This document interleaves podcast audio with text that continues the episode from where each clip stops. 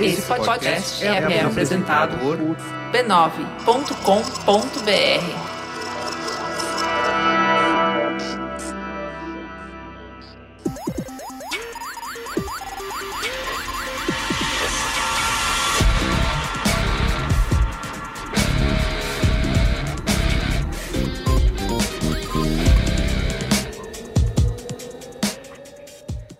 sou Carlos Merigo, esse é o Braincast número 358. Estou aqui hoje com o Marco Melo, Salve, salve, rapaziada. Ana Freitas, Olá, pessoal. Cristiano Dias. Bom dia, internet, bom dia, Brasil. Estamos aqui nesse feriado. é... Hora extra, hein? Obrigado Hora pelo extra papo. aí. Olha aí, é, exatamente.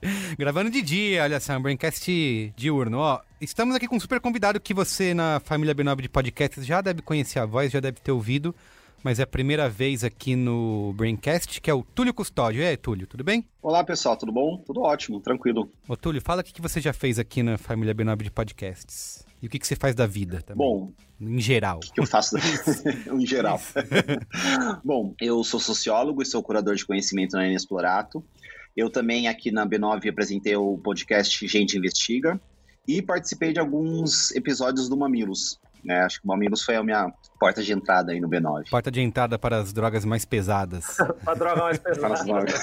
Muito bem, ó, estamos aqui reunidos para falar sobre Felipe Neto. Né, amigo? Assim que Porque você... afinal, por que não? Por que não? Isso.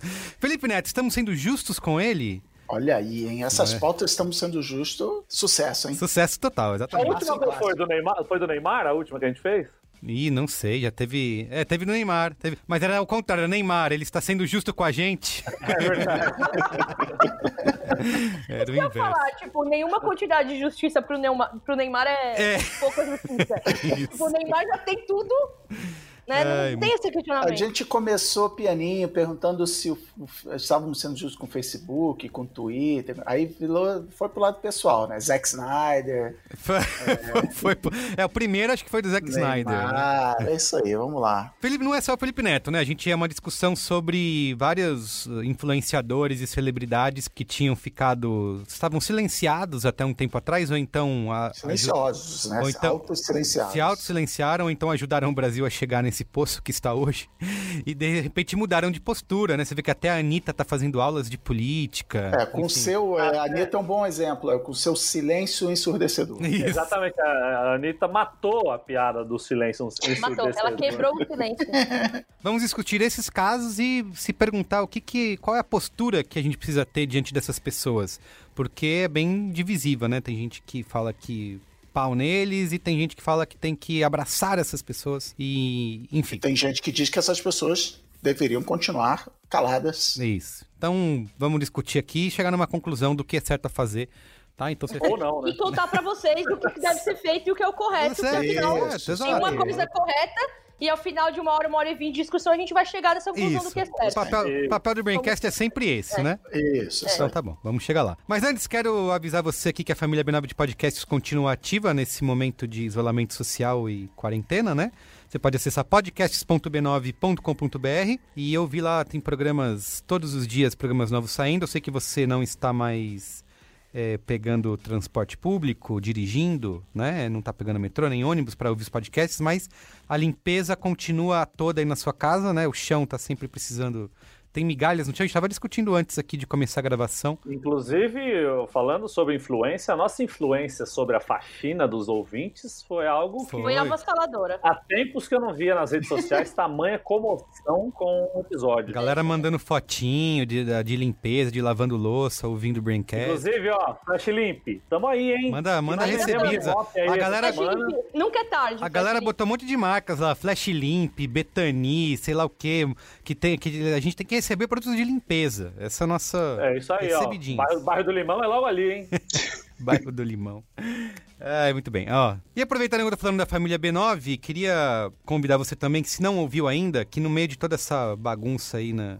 A gente recebeu uma notícia boa aqui no B9, que o episódio 229 do Mamilos, que é o Alter do Chão, Paraíso em Disputa, recebeu menção honrosa no Web Awards, tá? Pra quem não conhece, uma premiação aí internacional que valoriza os conteúdos de excelência na internet.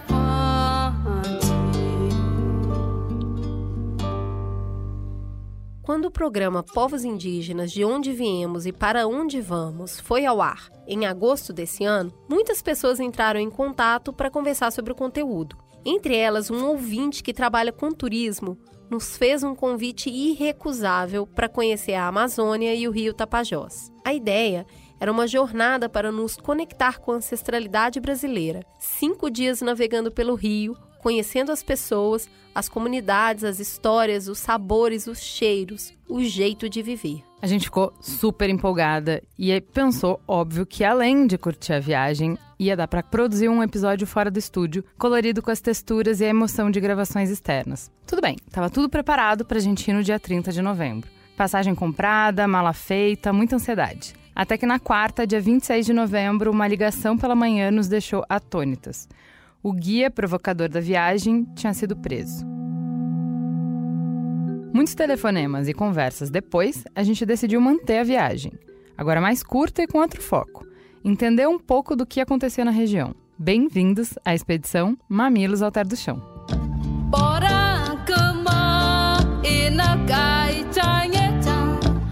Nessa jornada, nos envolvemos em conversas que nos fizeram refletir sobre o direito à terra, a forma como ela é distribuída, como a especulação imobiliária age e afeta as comunidades, como um apanhado de pessoas de diferentes lugares do mundo, com diferentes sonhos e interesses, podem formar uma comunidade. Esse programa foi publicado no ano passado, em 2019, e é, a gente agora, por conta dessa premiação, resolveu fazer um retrabalho nele de remasterizar o programa, um novo sound design. Ou seja, é tá... o Snyder Cut, é isso? Exatamente. Versão do diretor do Mamilos Alter do Chão Paraíso em Disputa. Pode acessar mamilos.b9.com.br ou então procurar aí no seu aplicativo preferido, tá? E você vai poder ouvir nosso podcast premiado.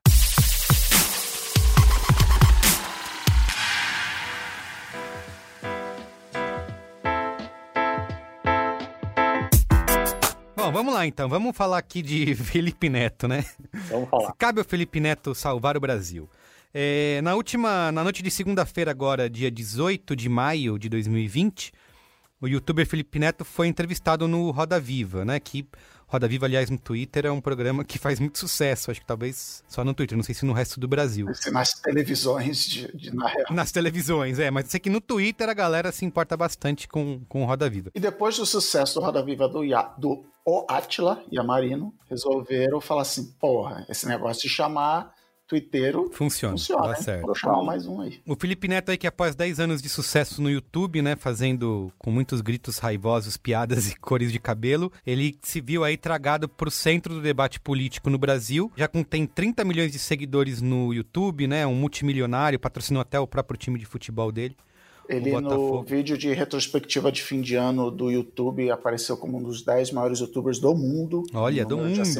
do mundo. E ele tem usado bastante o Twitter aí como ferramenta de disputa nesse cenário político, inclusive é, discutindo aí com o prefeito do Rio de Janeiro, Marcelo Crivella, e discutindo com outras grandes contas e perfis da, da área política, né? Sempre repercutindo em notícias e, e com pautas progressistas na, na mídia.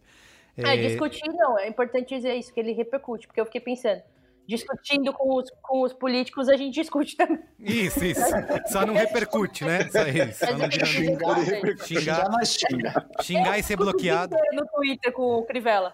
O dia inteiro Sério? eu discuto com o Crivella. Eu não vi ainda. Ele não discute comigo. É, mas você tá discutindo. Detalhe. Inclusive, recentemente, ele publicou um vídeo manifesto jogando duro aí com os influenciadores do Brasil que não se posicionam contra o governo e contra o bolsonarismo nesse momento. Vamos ouvir um trechinho aí. O momento de rompimento da tolerância, do momento que, que foi assim, ó, não dá mais, se você fica calado agora você é cúmplice, foi o momento que o Bolsonaro começou a ameaçar o STF, o Congresso Nacional. No momento que ele vai numa manifestação que pede o fechamento do STF do Congresso Nacional, que pede a implementação do AI-5 de uma ditadura militar, e ele vai nessa manifestação, e ele grita no palanque dessa manifestação, acabou passada de pano. Influenciador que não se manifesta agora é cúmplice. Estamos oficialmente contra um regime fascista. E quem se cala perante o fascismo é fascista. Inclusive, no Roda Viva, ele, o Felipe Neto, classificou o governo Bolsonaro como fascista, né? Chamando pela palavra que se deve, e fez análises políticas e de mídia. Fez uma, acho que uma das coisas que mais repercutiu foi o meia-culpa que ele fez pelo apoio ao golpe em 2016. Né? Usou que a palavra golpe. Usou a palavra golpe, e isso também gerou bastante debate, né? Nas... Mesmo jornalistas renomados Ih. passando aquele pano, né, sobre a palavra golpe, que é algo muito forte, Isso, aí- porque as instituições, porque pipipi, Que é o STF, popopó. que é o Senado. É, sobrou até pro paywall dos jornais online, né? Também ele criticou esse fechamento, chamando de elitista. É, e como não podia deixar de ser na internet, a turma se dividiu, né? Entre os bolsonaristas ele virou alvo de ataques, entre os progressistas e pessoas de esquerda, uma parte abriu os braços para receber o influencer no outro lado, né? Imagina ele atravessando e a galera de braços abertos. Vem, vem, vem com a gente. Vem com a gente, exato. Porque, assim, para esse lado, assim, a responsabilidade de uma pessoa tão grande na internet rever seus posicionamentos e promover as conversas é o que de fato importa, né? E é um motivo para se celebrar. Mas tem um outro lado que resiste em esquecer os posicionamentos anteriores do Felipe Neto durante esses 10 anos que ele passou aí falando até inclusive bastante bobagem na internet, né? Tudo que ele apoiou de certa forma ajudou a promover, inclusive a violência na internet, né? Ele já teve algumas opiniões bastante, não gosto de usar nem a palavra controversas e polêmicas, porque acho que isso é passar pano. Aí ele usou a controvérsia como ferramenta, né? Isso, ele usou. lá no início ele era um Ô, cara... gente, eu queria fazer uma. pouca- Nem todo mundo sabe disso, mas eu e Felipe Neto éramos bons amigos. Ah, é? Ah, é? Olha só, anos atrás. amigos É, pessoais? amigos pessoais. e a gente era. Ele tinha um blog, eu tinha um blog. Isso deve fazer. Mais, é, faz mais de 10 anos. Ele teve essa ideia, a gente era amigo, a gente, enfim, escreveu, a gente se conheceu porque os blogs falavam, os dois blogs, o meu e o dele falavam sobre atualidades e faziam crônicas sobre o cotidiano. E a gente concorreu a um prêmio de blog juntos. Olha, E aí a gente acabou se conhecendo. revelações aqui, gente, não sabia disso. Começamos a. Ah, gente, só tem gente premiada. Ativo gente. confidencial, bicho! Não, é que essa história tá um rumo inesperado. É. A gente começou a. A gente conversava bastante pelo MSN, trocava ideias sobre, enfim, sobre as coisas que nos interessavam, obviamente. E aí, ele falou, cara, eu vou começar a fazer vídeo. É, esse negócio de YouTube aí, vou começar a fazer vídeo. Você não quer me ajudar com os roteiros? Aí eu falei, pô, claro, ia ser demais. E aí ele fez o primeiro, eu vi, não lembro o que que era, era, era Restart, acho. Ah, não era falando mal do Crepúsculo? Crepúsculo. Aí ele chegou pra mim e falou assim: Eu vou. Eu vou, eu vou fazer um vídeo sobre política e eu queria que você me ajudasse com o roteiro. Porque eu acho que você entende disso um pouco mais. Eu falei, bora! Ele me mandou o roteiro dele e eu fatiei o bagulho, porque ele tava falando um monte de groselha. E ele tava falando, assim, que eu, que eu me lembro, o grande plot. É que, tá boa, faz um tempo, mas que eu me lembro, a grande questão era. Ele, era aquele vídeo em que ele fala que nenhum político presta. Hum, Vocês lembram desse vídeo? O vídeo bombou não, muito. Não lembro, não. E aí eu, fala, eu falei pra ele, falei, cara, por mais que esse roteiro tem uma inconsistência aí, tem uma responsabilidade, que na medida em que você fala pras pessoas. isso foi antes de 2013, tá? Se você fala pras pessoas que nenhum político presta, é, você tá desencorajando elas a buscar soluções políticas e, enfim, melhorar o voto delas, pesquisar mais, se informar melhor pra fazer escolhas boas. E aí a gente teve uma grande discussão, porque ele discordava, ele ficou tentando me convencer que eu tava errada, a gente tretou e aí a gente se afastou. Caramba! Olha só. Caramba, Ana, você poderia ter ser responsável por ter mudado o, o Brasil, o planeta. Mas você é, eu- hipster, eu- hipster de briga política. Parabéns, Ana. Eu consegui voltar pro passado, poderia ter matado o Hitler. Isso, é o bebê Hitler. Eu Matar não o quis dizer que eu poderia ter matado o Felipe Neto. Quis dizer que eu poderia ter convencido ele, naquele momento, do que eu não consegui convencê-lo. Caramba, E assim, olha a gente isso. nunca mais se falou. Teve umas duas vezes que eu entrevistei ele pra matéria de jornal, e aí ele foi meio tipo, ah, a gente se conhece, né? Aí fala aqui com a minha assessora. É. Eu, ah, tá bom. Mas, Ana, Foi- parabéns que você fez sua parte, viu? E. e- Não, não fiz, né, Carlos? Esse foi o ponto. Não, você fez, você fez sua parte. História. Se ele não quis ouvir, se ele não. Eu tenho, eu tenho uma história não tão incrível quanto o Diana Freitas com o Felipe Neto, que assim como o Carlos Merigo, o Felipe Neto já foi cliente da minha empresa de hospedagem. Davi Lago, olha ele só. tinha, ele tentou fazer um site meio Todo mundo aqui tem um passado com o Felipe Neto, hein? Olha só. E aí, em 2010, rolou na, na Copa de 2010, a gente estava fazendo um projeto com o Google e, portanto, com o YouTube. Uma das ideias que surgiu, o projeto não estava indo bem de engajamento. E aí, o Champs, que já participou de, de, de Braincasts aqui, que era um dos planejadores estratégicos da campanha, deu uma ideia de a gente trazer youtubers para interagir com o público e pedir a opinião do público. A gente não podia falar de Copa do Mundo, não podia mostrar lance, não podia fazer nada. E foi, foi nesse projeto que eu conheci Luiz e Gino, inclusive, foi onde tudo começou. E aí a gente chamou o Felipe Neto, PC Siqueira, outros youtubers. Era, o preço ainda não era absurdo, a gente conseguiu contratar todos os maiores youtubers do Brasil para participar do projeto. E eu lembro muito que um que eu vi o Felipe Neto, ele, ele foi lá na Colmeia e ele filmou uma das aparições dele no projeto projeto literalmente na minha frente, eu vi o processo de trabalho dele, eu ganhei um respeito gigante pela ética de trabalho dele, de ver como ele levava aquilo a sério. E parte do projeto era. Quem, quem gerava conteúdo do projeto era a ESPN, e o público não interagia com a ESPN. E o Felipe Neto, num, num videozinho, ele falou assim: ah, eu acho que quem vai. E era é, os youtubers tinham que dar palpite do resultado do jogo. Ele falou, sei lá, acho que o Uruguai vai ganhar esse jogo. Ah, mas se você discorda de mim, manda aí o um comentário. Assim, falou literalmente desleixado desse jeito. E, cara, esse vídeo teve mais comentário do que todos os vídeos da ESPN e do Higino somados e na tal. Na história na história, mostrando o, poder de comunicação que ele tinha, o poder de, de conexão com o público. E assim, não, eu não concordo com tudo que ele fez, eu não necessariamente. Isso virou arquivo confidencial, tá É, isso é, exatamente.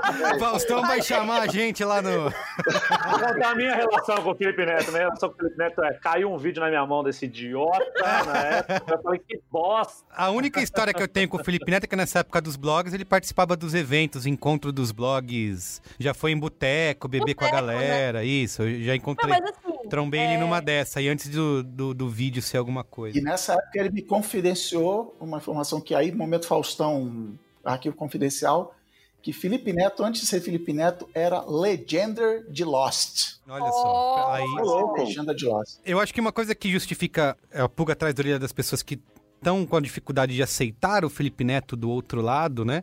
E passar essa borracha no passado, não é nem só a política eleitoral, né? É porque ele já falou, já fez muitos comentários machistas, homofóbicos, teve comportamentos bastante problemáticos para levantar, é, gerar views no canal dele, né? Então a pergunta que fica é se dá para simplesmente esquecer. Ele, assim... ele, se criou muito em cima da coisa que elegeu um presidente americano, que é eu falo as verdade mesmo. Isso, isso, exatamente. Eu, Não, mas aí, é ô, Merigo, eu queria entrar em outro ponto, porque assim, esse lance do, do perdão, como a gente viu, inclusive agora, indicar um vídeo do canal Meteoro BR, que eles fizeram um vídeo sobre o perdão é muito bom. o perdão né, nessas horas. Como é, é o título, é, para ajudar o nosso... O título do vídeo é Felipe Neto e o perigo do perdão. Vocês procurem aí, é muito legal. E Mas o, o lance é, o Felipe Neto era um moleque, certo? Então, assim, a gente, a gente cobra bastante maturidade das pessoas que estão influenciando as outras pessoas, mas a gente tá cobrando maturidade de um moleque de 21, 22 anos, que eu, com 22 anos, falava muito mais merda do que o Felipe Neto falava, e eu não, a, a sorte é que eu não tinha internet para colocar esse monte de merda no ouvido das pessoas e não influenciava milhões de pessoas. A partir do momento que essa pessoa começa a evoluir como pessoa e começa a fazer essa meia-culpa, essa autocrítica que ele inclusive fez durante o Roda Viva, é algo a se louvar, que o cara tá fazendo isso, não tá fazendo isso na casa dele para a mãe dele. Ele tá fazendo isso com um público de 30 e tantos milhões de pessoas que ele, que ele influencia. Isso. É, e, e, tem uma diferença. E uma garotada bem... aí também, né? É, então, isso faz muita diferença também na hora de você dar esse perdão ou não dar esse perdão, por exemplo. E mais ainda, Marco, ele tirou do ar vídeos que ele, ele olhou e falou, puta, falei merda não nesse dá vídeo. Pra, não dá pra isso ficar no ar, exatamente. Ele tirou do ar, então não é assim, tipo, a minha filha de 7 anos tá lá vendo os vídeos do Felipe Neto, que é curiosidade, os robôs mais malucos do mundo, que é o, que é o formato meio feijão com arroz dele. Então ele, ele olhou e falou assim, cara, eu tenho que tirar isso aqui do ar. E não tirou escondido, tipo, ai, deixa eu esconder o que eu fiz. É tipo, eu vou tirar porque eu falei groselha. Então, mas isso, eu, eu quero, onde eu quero chegar é o seguinte: é, é diferente você ver essa evolução nessa pessoa durante vários anos e vendo que ela está entendendo como o mundo funciona e como isso está afetando a vida dela, do que você perdoar um lobão da vida, por exemplo. Que ele estava fazendo campanha, ele estava do outro lado do espectro, e quando o outro lado parou de atender as necessidades dele, parou de, de bater palma para as loucuras que ele estava falando, aí ele vira oposição por virar oposição, porque é, é, é, tá afetando a vida dele e ele não, não, não concorda. Do dia para noite ele não concorda mais com tudo que está acontecendo? Uhum. Então são do, duas formas diferentes de você ver esse tipo de perdão. Pessoas que estão mudando de verdade, estão evoluindo enquanto pessoas, e pessoas que estão indo para onde a maré tá, tá, tá jogando elas. Alexandre Frota, Lobão, essa galera, assim, o inimigo do meu inimigo é meu amigo. mas até a página 2. É, é, tem coisas que você perdoa e tem coisas que você não perdoa. Com certeza. Eu acho que tem um ponto também que não é só a pessoa, né? Porque invariavelmente assim a gente espera. As pessoas elas vão amadurecendo, elas vão tendo contato com pessoas, referências e vão né, desenvolvendo aí a forma como elas veem o mundo. Mas acho que também tem amadurecimento da própria ferramenta, do próprio meio, né? Porque é uma coisa a gente falar o que significavam influencers ou essas figuras da internet em 2010, 2011, 2012 e o que é, significa hoje. Né, pensando no público, pensando nas ferramentas, pensando no acesso, né, na quantidade de impacto que tem, e até na, o fato de, se você pensar, a, eu não preciso nem ir tão longe, três anos atrás, quatro anos atrás, o Roda Viva, ele sempre foi um programa jornalístico focado na elite cultural e política do país. Né? Quem senta no centro da roda, do Roda Viva são, são figuras que são celebridades né, políticas, intelectuais, pensadores, etc. E tal. Essa ideia de formador de opinião vinculado à internet, vinculado a um público que não necessariamente é um público das universidades ou da elite política financeira, não, não existia. Então, acho que até o próprio amadurecimento dessa figura do que é o influencer, do que é essa, esse comunicador digital, também responde um pouco é, a forma como ele está, enfim, se, se manifestando, né? E acho, acho bem interessante. Agora, também não vou estender muito nisso, mas talvez, para mim, pelo menos, não, eu acho que o assunto não é perdão ou não perdão. Porque acho que também a gente às vezes se coloca, a gente assim, as pessoas, a sociedade, quem está falando sobre isso, é, nesse lugar de é, julgar se eu, a pessoa Exato. está certa ou está errada. Eu acho que a gente Tribunal tinha que... da internet. Exato. Não cabe tentar... a nós, talvez, né? Exato, tentar fugir. Até porque ele mesmo já no próprio programa ele fala coisas que já são elementos disso, né? Ele fala sobre a importância de escutar aquela pessoa que ele entendeu que ele fez uma ação, falou bosta em relação a ela. Ele não foi pedir se estava certo ou errado, ele foi ouvir o que a pessoa tinha a falar, né? Então acho que, enfim, talvez seja um, um, um caminho mais interessante do que perdoá-lo ou não, né? Enfim. Não, mas quando, quando eu falo, tô citando esse perdão, e o perdão, inclusive, é o que está tá sendo falado naquele vídeo do Meteoro, é o perdão de lados, né? Porque uhum. o que eles, que eles, falam ali é da, da ah, polarização, ah, essa coisa do as pessoas que estão a favor da vida e as pessoas que estão a favor do direito de matar. Então, é, é uma vez que você está tirando essa pessoa da discussão, porque lá em 2010 ela falou uma merda muito grande, isso, ela apoiou o golpe, papapá, e você ficar com isso pro resto da vida, você está tirando essa pessoa da discussão e você está deslegitimizando o discurso dela. Total. E, é, e, é, e são pessoas muito importantes nesse momento porque fala para muita gente e fala para muita gente que não tem, não tem ainda uma formação muito clara do que é uma coisa do que é outra. Por você está diminuindo o conjunto de pessoas. Você está só, de, você tá só excluindo, excluindo, excluindo, você vai ficar Exatamente. Só... Vai sobrar quatro Por isso pessoas, que assim, é. daqui é. a pouco a gente entra no, no, papo da Anitta também, que está entrando é, também nessa discussão. Eu li, um, eu li um negócio Concordo. essa semana que foi bem, para mim, eu, eu, sei lá, acho que essa discussão toda, ela vai para um lugar que eu, eu considero, e para mim, ela é bem direta, assim. Pra que, pra que serve a militância? A militância é pra você, sei lá, constrói ali um arcabouço de conhecimento você entende que essa visão de mundo que você tem é a visão de mundo que é a melhor para o mundo. E aí você quer conversar com as outras pessoas para mostrar para elas que de repente a visão de mundo que elas têm não é a melhor que você acredita. Como que é uma militância que não permite que o outro mude de ideia? A o propósito da militância não é justamente fazer o outro mudar de ideia? Então, para mim, é um contrassenso que é, a pessoa. De ideia, haha, é, eu ganhei. Ah, Mas antes você pensava de outro jeito, é. E aí você me falou coisas que me convenceram a pensar do jeito. Então, assim, toda. Eu, eu assisti o vídeo da Anitta, eu achei muito importante esse movimento da Anitta. As pessoas estão, talvez, é, com uma visão que eu considero até superficial. A gente uhum. tem noção do impacto que essas pessoas têm, assim, no brasileiro comum, isso, tipo, em todo isso. mundo. É. Com certeza. A gente deixando isso de, de lado, isso é importantíssimo.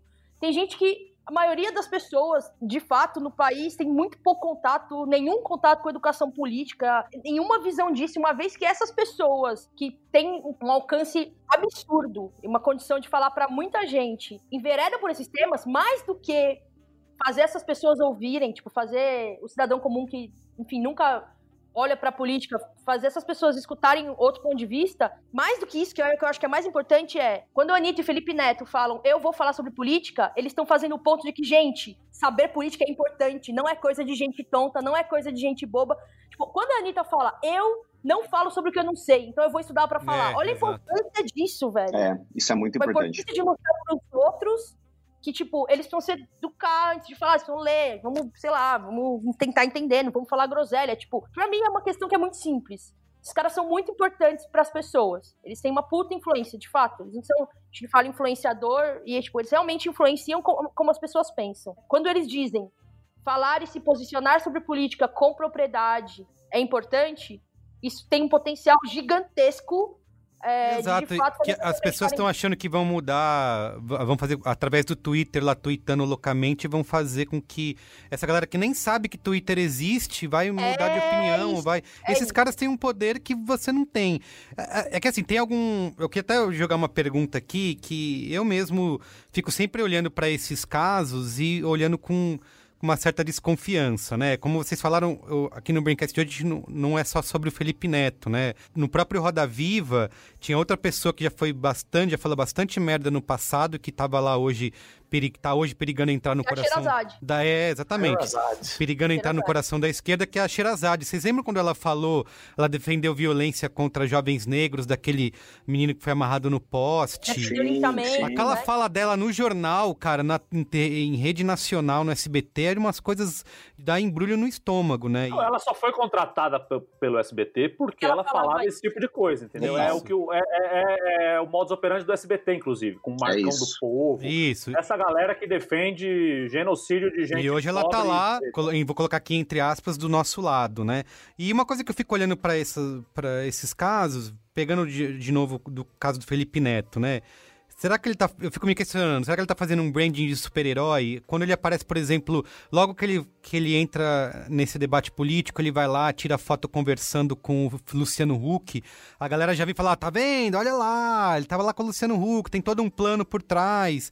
Enfim, será que realmente existe uma agenda? Mas Ou- assim, eu, não sei se isso é importante. Tipo, é isso que me incomoda. Uhum. Sim, se ele defende posições que eu considero pessoalmente, né? Tô falando da minha posição, mas se ele defende posições que eu considero que são melhores pro mundo do que as posições, bem melhores, do que as posições da oposição, posições semelhantes à minha, se ele tem agenda, se ele não tem.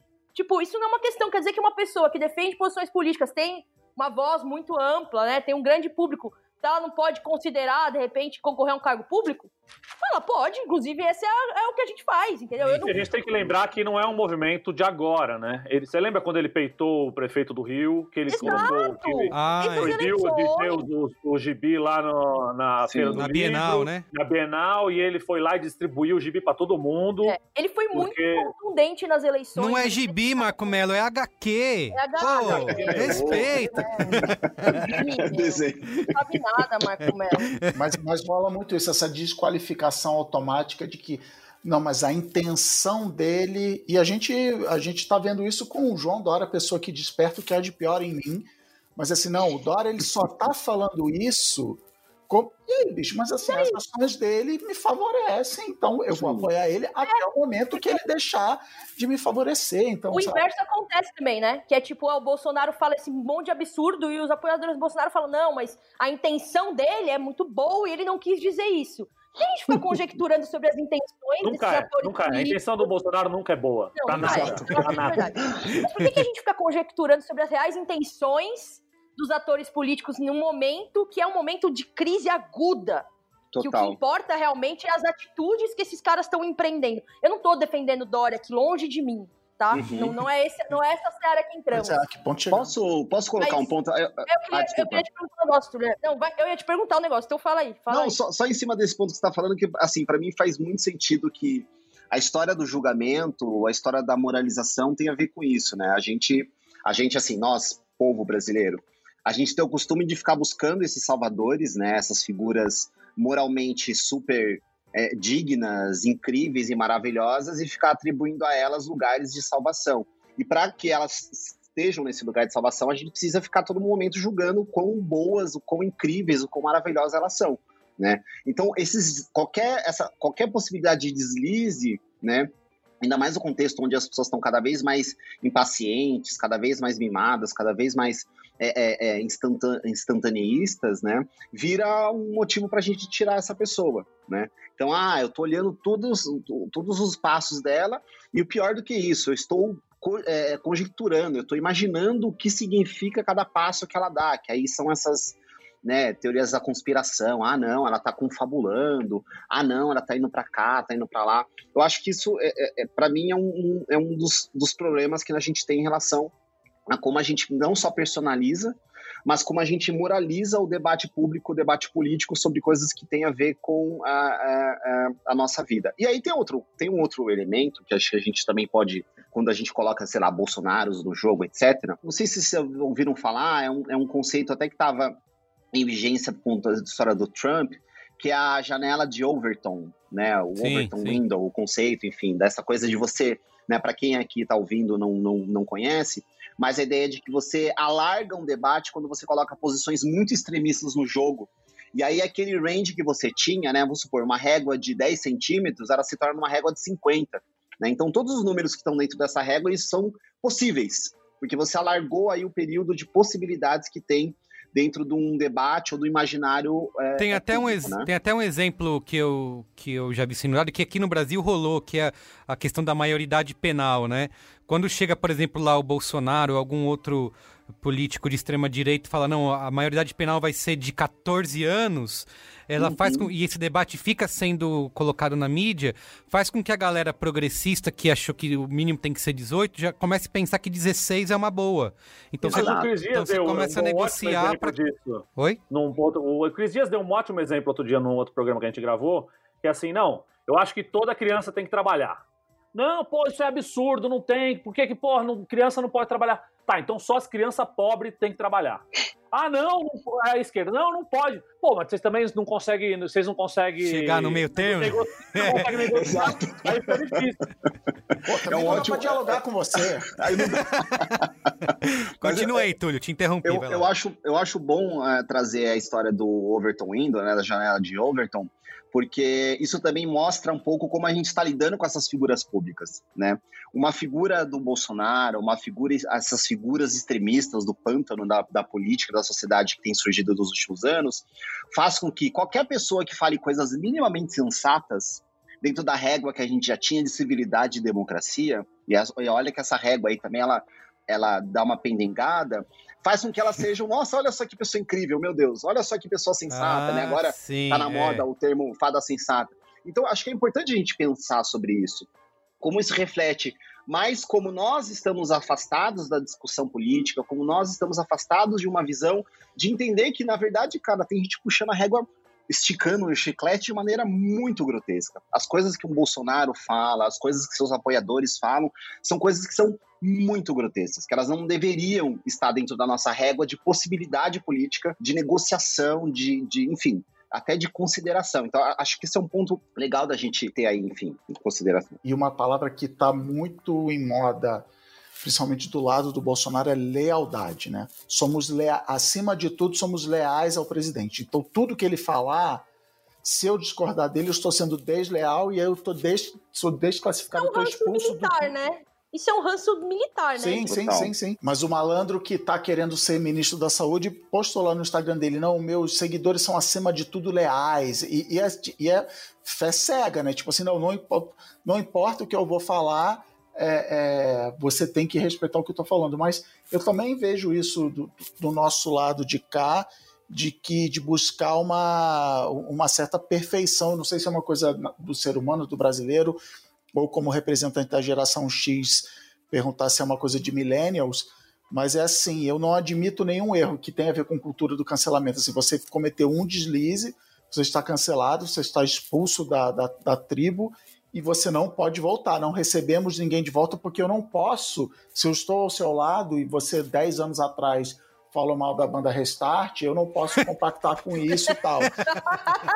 Então, eu vejo muito isso dessa, dessa coisa, e, e eu sinto uma falta de. Eu, eu, me pergunto assim: será que as pessoas não têm consciência do, dos próprios defeitos delas, que se elas não admitem é, ne, nenhum defeito de ninguém, ah, não dá, não, eu não posso mais ver. A gente fez um braincast inteiro sobre isso de é, o, o autor obra. Não, o Louis C.K. falou merda, pô, acabou, vou, vou, apagar aqui a série dele do meu HD, vou eu parar tenho, de... Eu tenho uma teoria de psicologia de boteco sobre isso, mas eu, eu acho que as pessoas, por serem imperfeitas, assim, né, naturalmente, intrinsecamente imperfeitas, por terem as falhas delas, quando elas enxergam esse ideal de perfeição no, no, influenciador, eu acho que esse lance do linchamento é uma busca desesperada pela pessoa ter uma falha. E quando ela tem essa falha, eu ataco ela para mostrar assim, viu, você não é perfeito não. Você achou que você era melhor que eu? Ficava aí que você era perfeito? Você não é não, você é igual a mim.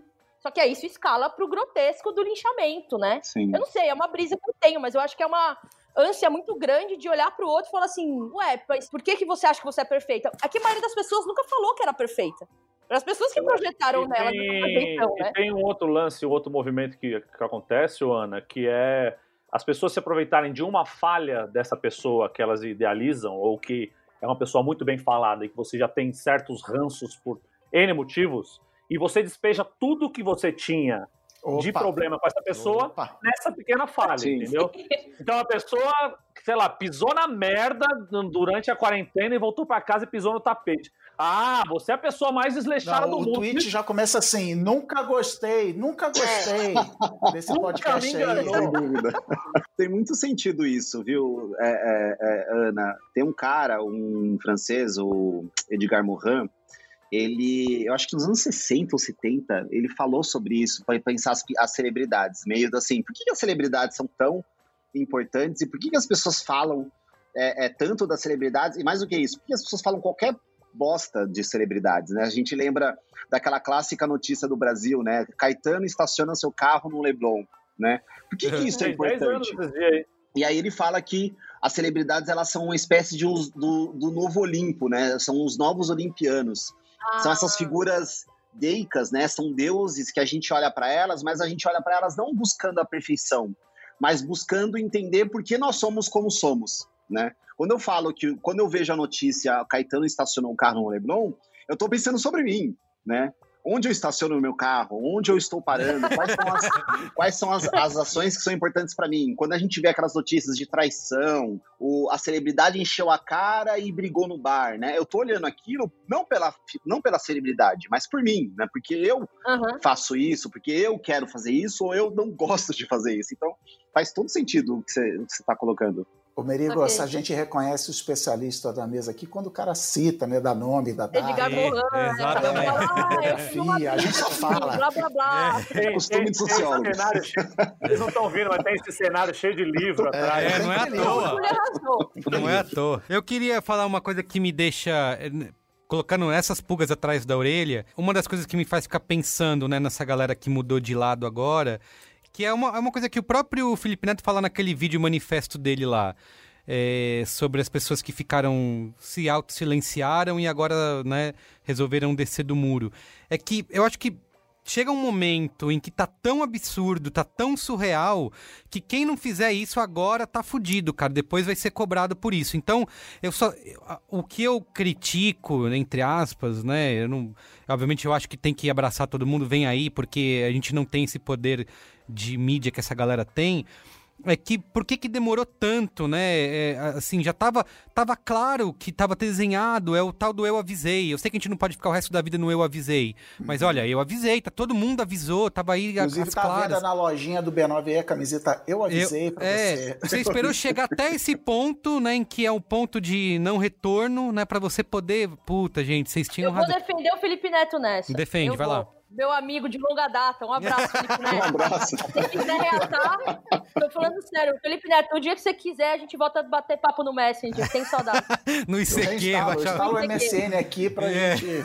Não, vou defender ele, falando sério. É, eu não acho que é recente. Processo de eleições... Não, o dele não é recente, Ana, mas de outras pessoas, sabe? Da Anitta é, da por Anitta, exemplo. Isso, isso, isso. Mas assim, eu acho que é verdade que é um ponto de não retorno. Eu acho que a Anitta só se interessou muito porque é um momento de crise muito grande pro setor setor dela. Sim, é eu verdade. e eu acho que isso é natural. Eu, eu, eu entendo que muita gente só se interessa por política quando a política, que parece distante, impacta no nosso cotidiano. Isso aconteceu com ela.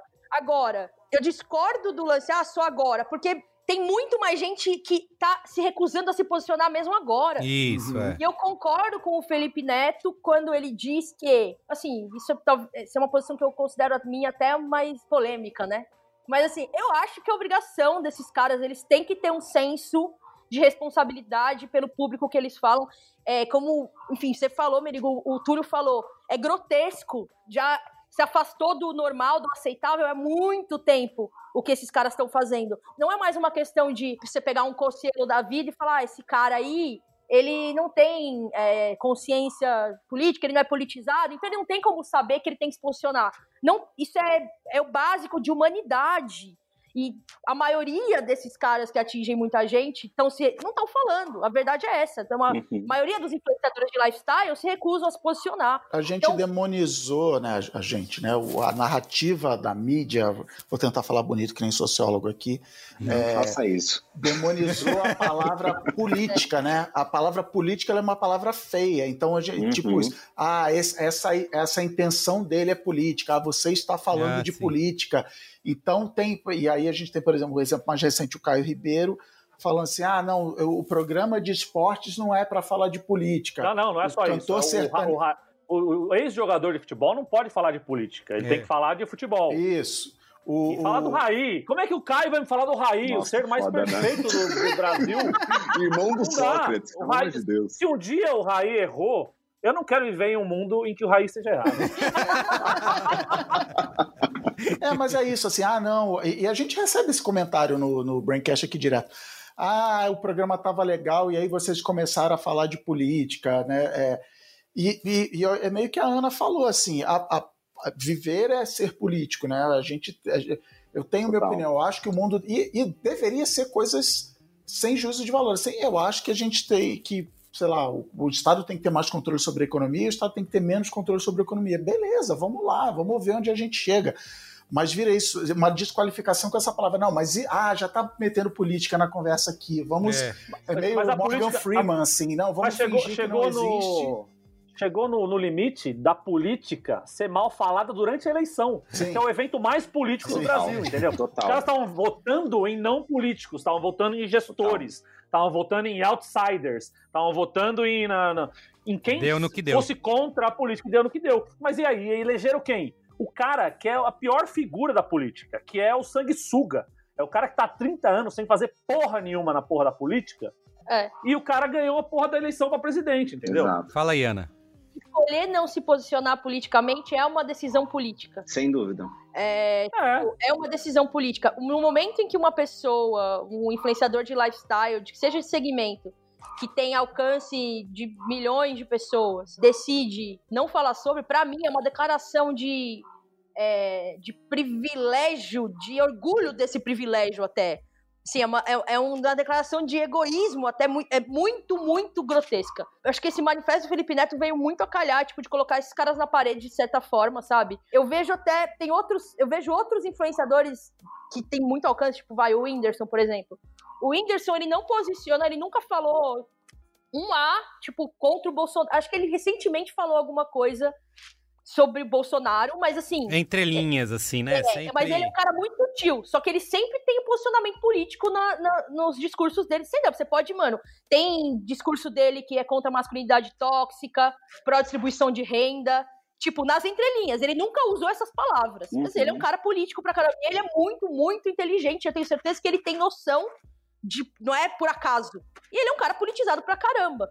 Mas você acha É. que ele deveria vir a público, assim como o Felipe Neto, e fazer Eu um... acho que, no caso dele, ele fez escolhas, ele faz posicionamentos políticos nas entrelinhas, e que, pra mim, assim, é a minha visão pessoal, tá? Tipo, a Ana Paula acha que basta. Desse Sim. jeito. Porque é uma escolha, porque tem um posicionamento. Eu consigo enxergar ali um posicionamento. Porque se ele der uma de Felipe Neto, ele vai perder seguidores, e É tem gente que vai falar, parar. vai perder Eu acho contrato, que é o, vai é o perder jeito seguidor. dele, é um jeito muito eficiente de da mensagem que ele acredita, da militância dele, chegar no público dele. E eu acho isso Uhum. louvável. Porque é uma inteligência de comunicação animal, né? Me parece que essas pessoas que vivem da sua imagem, que elas são a marca, estão preocupadas em perder o que a Ana falou, seguidores, perder o contratinho, ah, a marca Sem tal me patrocinava. Tem um, tem- tem um, stand- um cara de stand-up que chama Afonso Padilha. Eu não sei se vocês conhecem. Tipo, é um cara que é, É, ele- do- dos quatro amigos lá. do outro Thiago Ventura, Thiago tá, Ventura e tudo mais.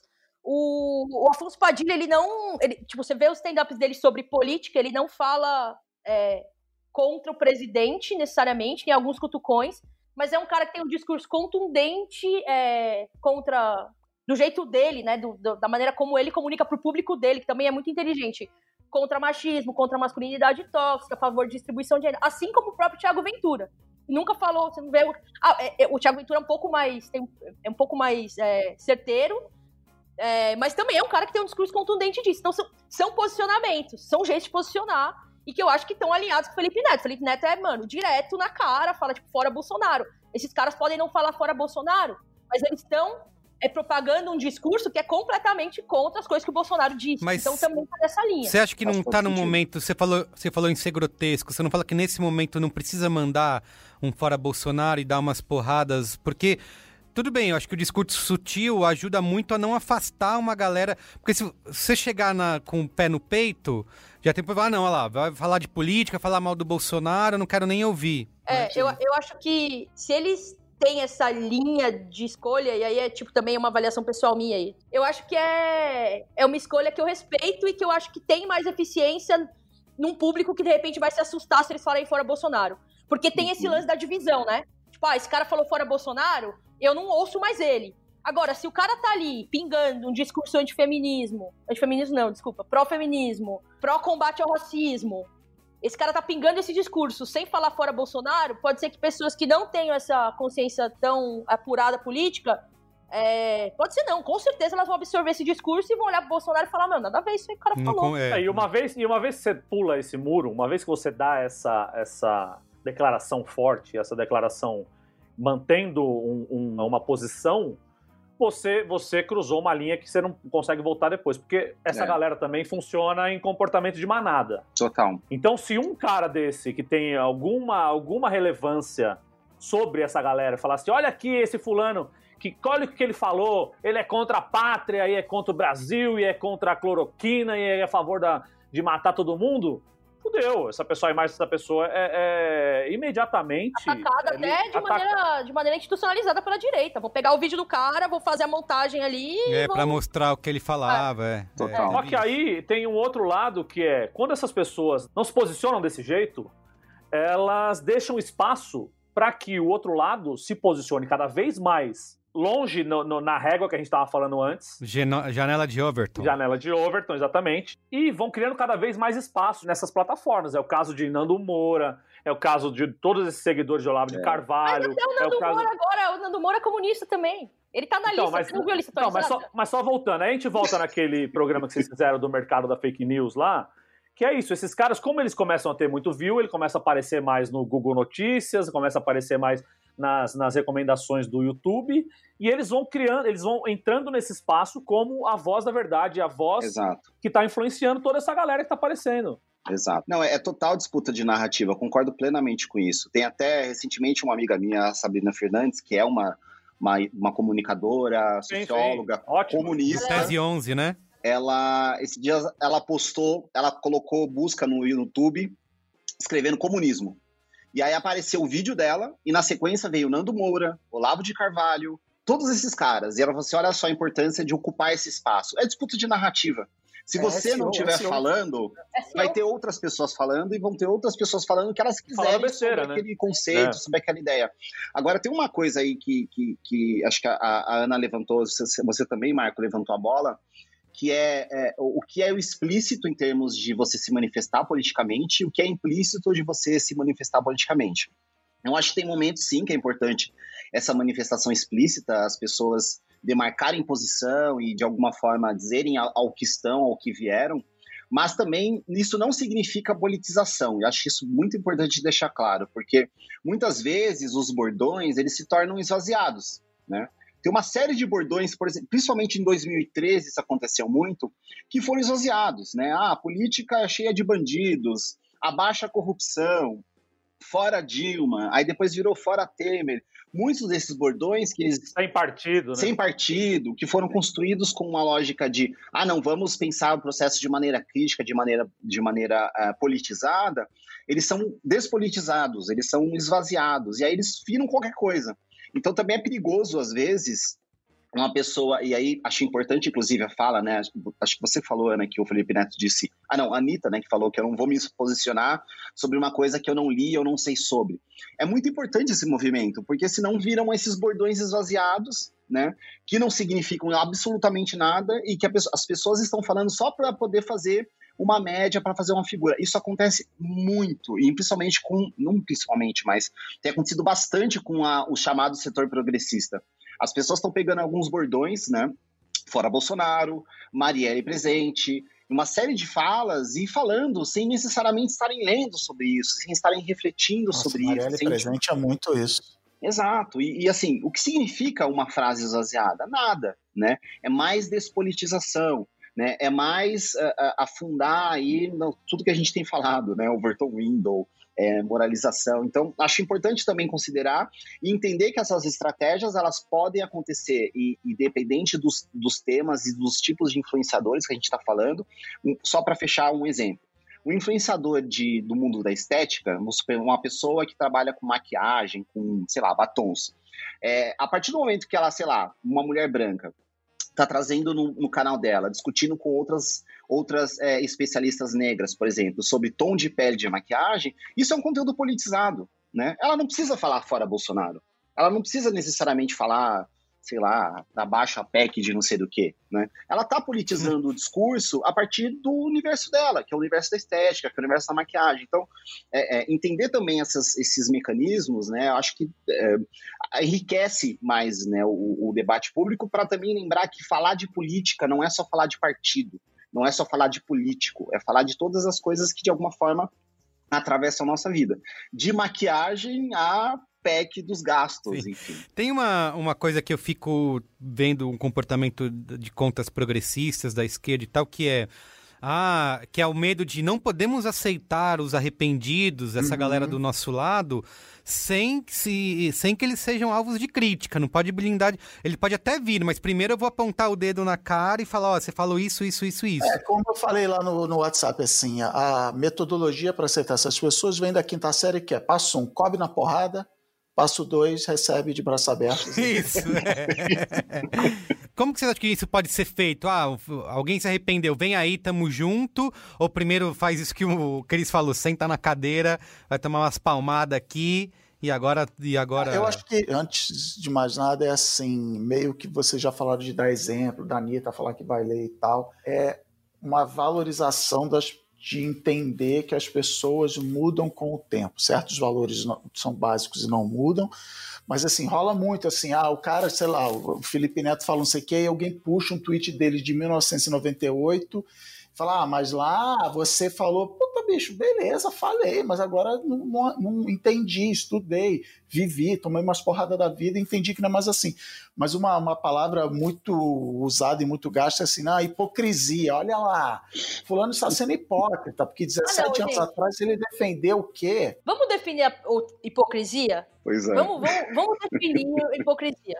Hipocrisia não é quando, tipo, porque você só falaria isso se fosse mentira, você, né, a pessoa também é hipócrita. As pessoas usam muito o termo hipocrisia, eu acho que quando elas estão acusando a, a, o outro de estarem falando coisas que elas só falariam se fosse mentira, mas não é falta de coerência, né? É, é tipo é porque... desonestidade intelectual. Não, você só pode estar tá falando isso porque você não acredita. É, porque se eu falasse isso, não, mas, não acreditaria. Mas é, mas a hipocrisia, a gente. As pessoas gostarem de você. Mas não, Sim, mas a, a, hipocrisia a gente vê quando, por exemplo, um William Vac da vida é pego falando frase racista e depois vem falar que não, até tem amigos negros e bibibi, todo aquele discurso do desculpe a quem se sentiu ofendido, só pra, porque assim, ele tem vergonha de ser pego, ele Isso, tem vergonha exato. de falar o que ele, o que ele falou. Isso, exatamente. Isso é hipocrisia. Outra coisa é você falar um negócio 10 anos atrás e você mudou de opinião e hoje em dia você pensa diferente do que 10 anos atrás. É isso. isso. não é hipocrisia, isso é você evoluir, ou você mudar de opinião, ou você tem vários, vários termos para você usar aí ao invés de hipocrisia. É isso. Hipocrisia é sinônimo de demagogia? Não, não sei dizer. É uma boa pergunta essa. Eu acho que a demagogia, você faz o que você acredita, mas você faz de uma forma que você quer parecer que é mais do que aquilo, entendeu? Por exemplo, você faz caridade. Pô, você faz caridade, você pode fazer caridade quieto. Mas você, pode, mas você vai lá e faz a caridade, você posta nos stories, você faz a pessoa falar que quanto você é bom. É, eu quero fazer, eu vou pegar as definições aqui porque eu achei interessante. Já, Tá? já vai me desmentir, né? Não, Pode- não, não, vai. A, a hipocrisia é definida como ato ou efeito de fingir, dissimular verdadeiro sentimento, intenção. É isso. Agora, demagogia é um termo de origem grega que significa arte ou poder de conduzir o povo. Tipo, é diretamente relacionado com é, liderança política Uhum, Imagem. retórica. exato, e retórica.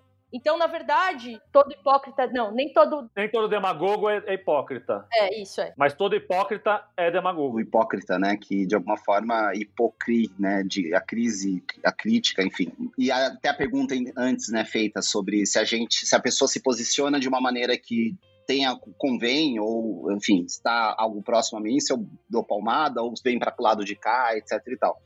É, é, eu, eu acho que primeiro a gente tem que entender se realmente essa pessoa tem consciência crítica desse caminho, desse processo que ela teve. Muitas vezes ela não tem, né? Muitas vezes ela não tem um entendimento e mesmo que ela tenha mudado de posição, ela tenha feito o movimento de ler mais, conhecer mais, escutar mais, é, não significa que ela tenha consciência crítica sobre tudo que ela pensou, tudo que ela desenvolveu, ou simplesmente aquilo ficou lá atrás e ela ignorou. Eu acho que esse, essa, esse é um bom ponto de, de entender a que ela está vendo, falando, etc e tal. Porque se ela consegue entender as coisas que ela falava no passado e usar isso, inclusive, como uma ferramenta crítica para falar, olha só, essa era a minha posição, eu entendi que isso não funcionava por XYZ e agora penso dessa maneira, vamos conversar, vamos dialogar, é uma coisa. Outra coisa é ela fazer aquilo fingir que não vi, né? Ah, não, não ou, ou não falei nada, ou quando ela é perguntada sobre, ela, ela não responde. Eu falo isso porque acho importante a gente diferenciar o que é o ressentimento, né, do que é uma cobrança crítica em relação a uma trajetória. A gente tem, por exemplo, no, no- acho que o, Marco trouxe um exemplo bom do, do William Vac, mas no debate racial acontece muito isso. Por exemplo, em 2006, teve uma lista, um manifesto, que está até hoje lá disponível online na Folha, se você digi- digitar Manifesto Anticotas 2006, você vai ter uma lista de uma série de personalidades que são altamente famosas, altamente importantes, muitas delas conectadas com discussões sociais, e que assinaram o manifesto contra cotas em 2006 e nunca mais falaram sobre isso. As cotas foram adotadas, elas deram certo, o Brasil discutiu e continua discutindo o racismo de uma maneira cada vez mais efetiva, e muitas dessas pessoas simplesmente não falaram mais nada. Umas se desculparam, umas se colocaram a público falando: olha, eu, eu errei de ter assinado aquele manifesto, por isso, por isso, por isso, hoje tenho uma outra posição. Fizeram, não, imagina, né? Ou nem discutiram sobre. Então, acho que esse tipo de comportamento, para mim, dá mais indícios sobre se essa pessoa tá nesse movimento pendular, como vocês até citaram, acho que o Lobão, né, essa coisa de figuras que estão a cada vez no, no- onde os convém, né, para usar Isso, uma um frase aí do, né? é oportunista, para usar uma frase acho que do Big Brother recente, né, que uma das, das participantes falou para outra, você só está onde te convém, né? Tem essas figuras e tem as figuras que realmente as pessoas mudam, as pessoas elas entram é, é, em, em contato na vida delas com uma série de casos, de assuntos, disputas que fazem com que elas possam, e assim esperamos, mudar de opinião, desenvolver, né? Como Então, a que- Sherazade é um bom exemplo, ela se viu do outro lado do, do- do- da arma que ela estava apontando. Ah, ela sim, ela sim. se viu vítima de machismo e, e tudo mais, e ela falou: oh, caraca, entendi.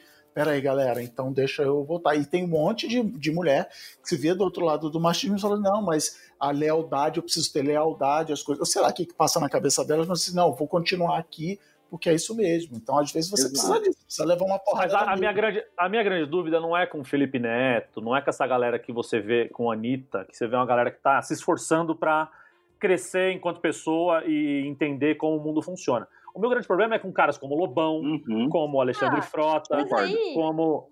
Mas aí a gente recebe ele. Como é, como é que- então, como é que faz? É. Como é que a gente trata esse tipo de gente, entendeu? Isso. Como é que a gente lida acho com essa galera que chocou o ovo O Alexandre Frota agora, é um bom. mas agora não quer Eu lidar acho com o que filhote. A gente É, lida como eles lidariam questão. com a gente. Que é, a gente usa eles. A gente passa pano zero, não fala nada de bom, e aí quando ele apoia uma coisa que a gente acha que é ok, a gente fala pra gente, nem fala em público, fala aí, beleza. Tipo, é isso, eu acho que assim, não tem, não tem o que lidar. Manda pra ti, olha só o Lobão. É, o Alexandre falou, Frota aí, ó. O, o Nando Moura Moura. que você Nesses compartilhava. casos só tem um, um nenhuma atitude que é, que é mandar aquela figurinha assim, que é um pato comendo um pão, um pão de forma, e eles embaixo assim, briguem, desgraçados, briguem. Porque isso deixa essa galera se matar, Deixa essa galera tá se ligado? matar. É isso. Enquanto o Alexandre Frota quiser mostrar pro mundo o quanto que o Bolsonaro foi filha da puta durante a eleição, pô, da hora, velho. Uhum. Vai lá e faz o teu. Só que eu não vou te abraçar, e não vou É te dar a isso. mãozinha, e não vou te, É isso. Esse te trazer cara, pro meu lado. hoje sabe? ele tá falando, hoje ele tá falando que é pra adiar o Enem, legal, que bom. Amanhã ele vai falar outra coisa grotesca. Eu nunca vou, Vai, ele vai- amanhã ele vai ser contra casamento de É homossexuais. isso. É isso. eu nunca vou usar esse cara como exemplo pra ninguém do tipo, olha aí, viu? E até ele, Ele mudou, mudou. de ideia. Porque se Entendi. usar ele como exemplo, amanhã ele fala outra bosta e a pessoa E aí foi fudeu. como exemplo.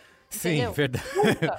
Não, é- não é confiável, né? É. Eu queria falar do, do Beco Sem Saída, né? Que eu acho que todos esses influenciadores aí vão, vão precisar enfrentar. Inclusive, agora, como a gente vive um momento de guerra, tudo bem, vamos lá, todo mundo junto, vamos nos dar as mãos e, né, e lutar contra o mal. Que é o discurso de que ah, eu me posiciono, né? Eu tenho opinião, mas eu sou sem partido, né? E dando opiniões políticas, tentando sempre se desvencilhar. O próprio Felipe Neto tem feito isso, né? Se desvencilhar de partido, de candidatos e tal.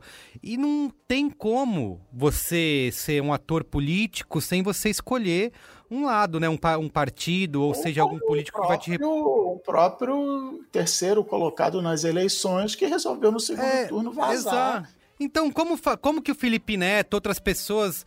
Cara, vai chegar uma hora no, no, na próxima eleição, se a gente tiver eleição em 2022, que você vai ter que escolher um partido, você vai ter que escolher um candidato. Você não pode ficar mais, ah, tenho essas opiniões aqui, mas sem, sem partido, porque é- isso aí tá na fundação do problema. Mas né? quando lá em- galera, eu, eu acho que é, é- o que é desgraçante da cabeça é que as pessoas falam assim: eu não tenho partido, mas eu sou contra aquele partido ali. Então, assim, Uhum. o Bolsonaro se criou tecnicamente em cima disso. Assim, ele quase ganhou no primeiro turno, porque as pessoas falaram: eu, eu nem gosto do Bolsonaro, eu nem isso, nem aquilo, mas eu vou votar nele.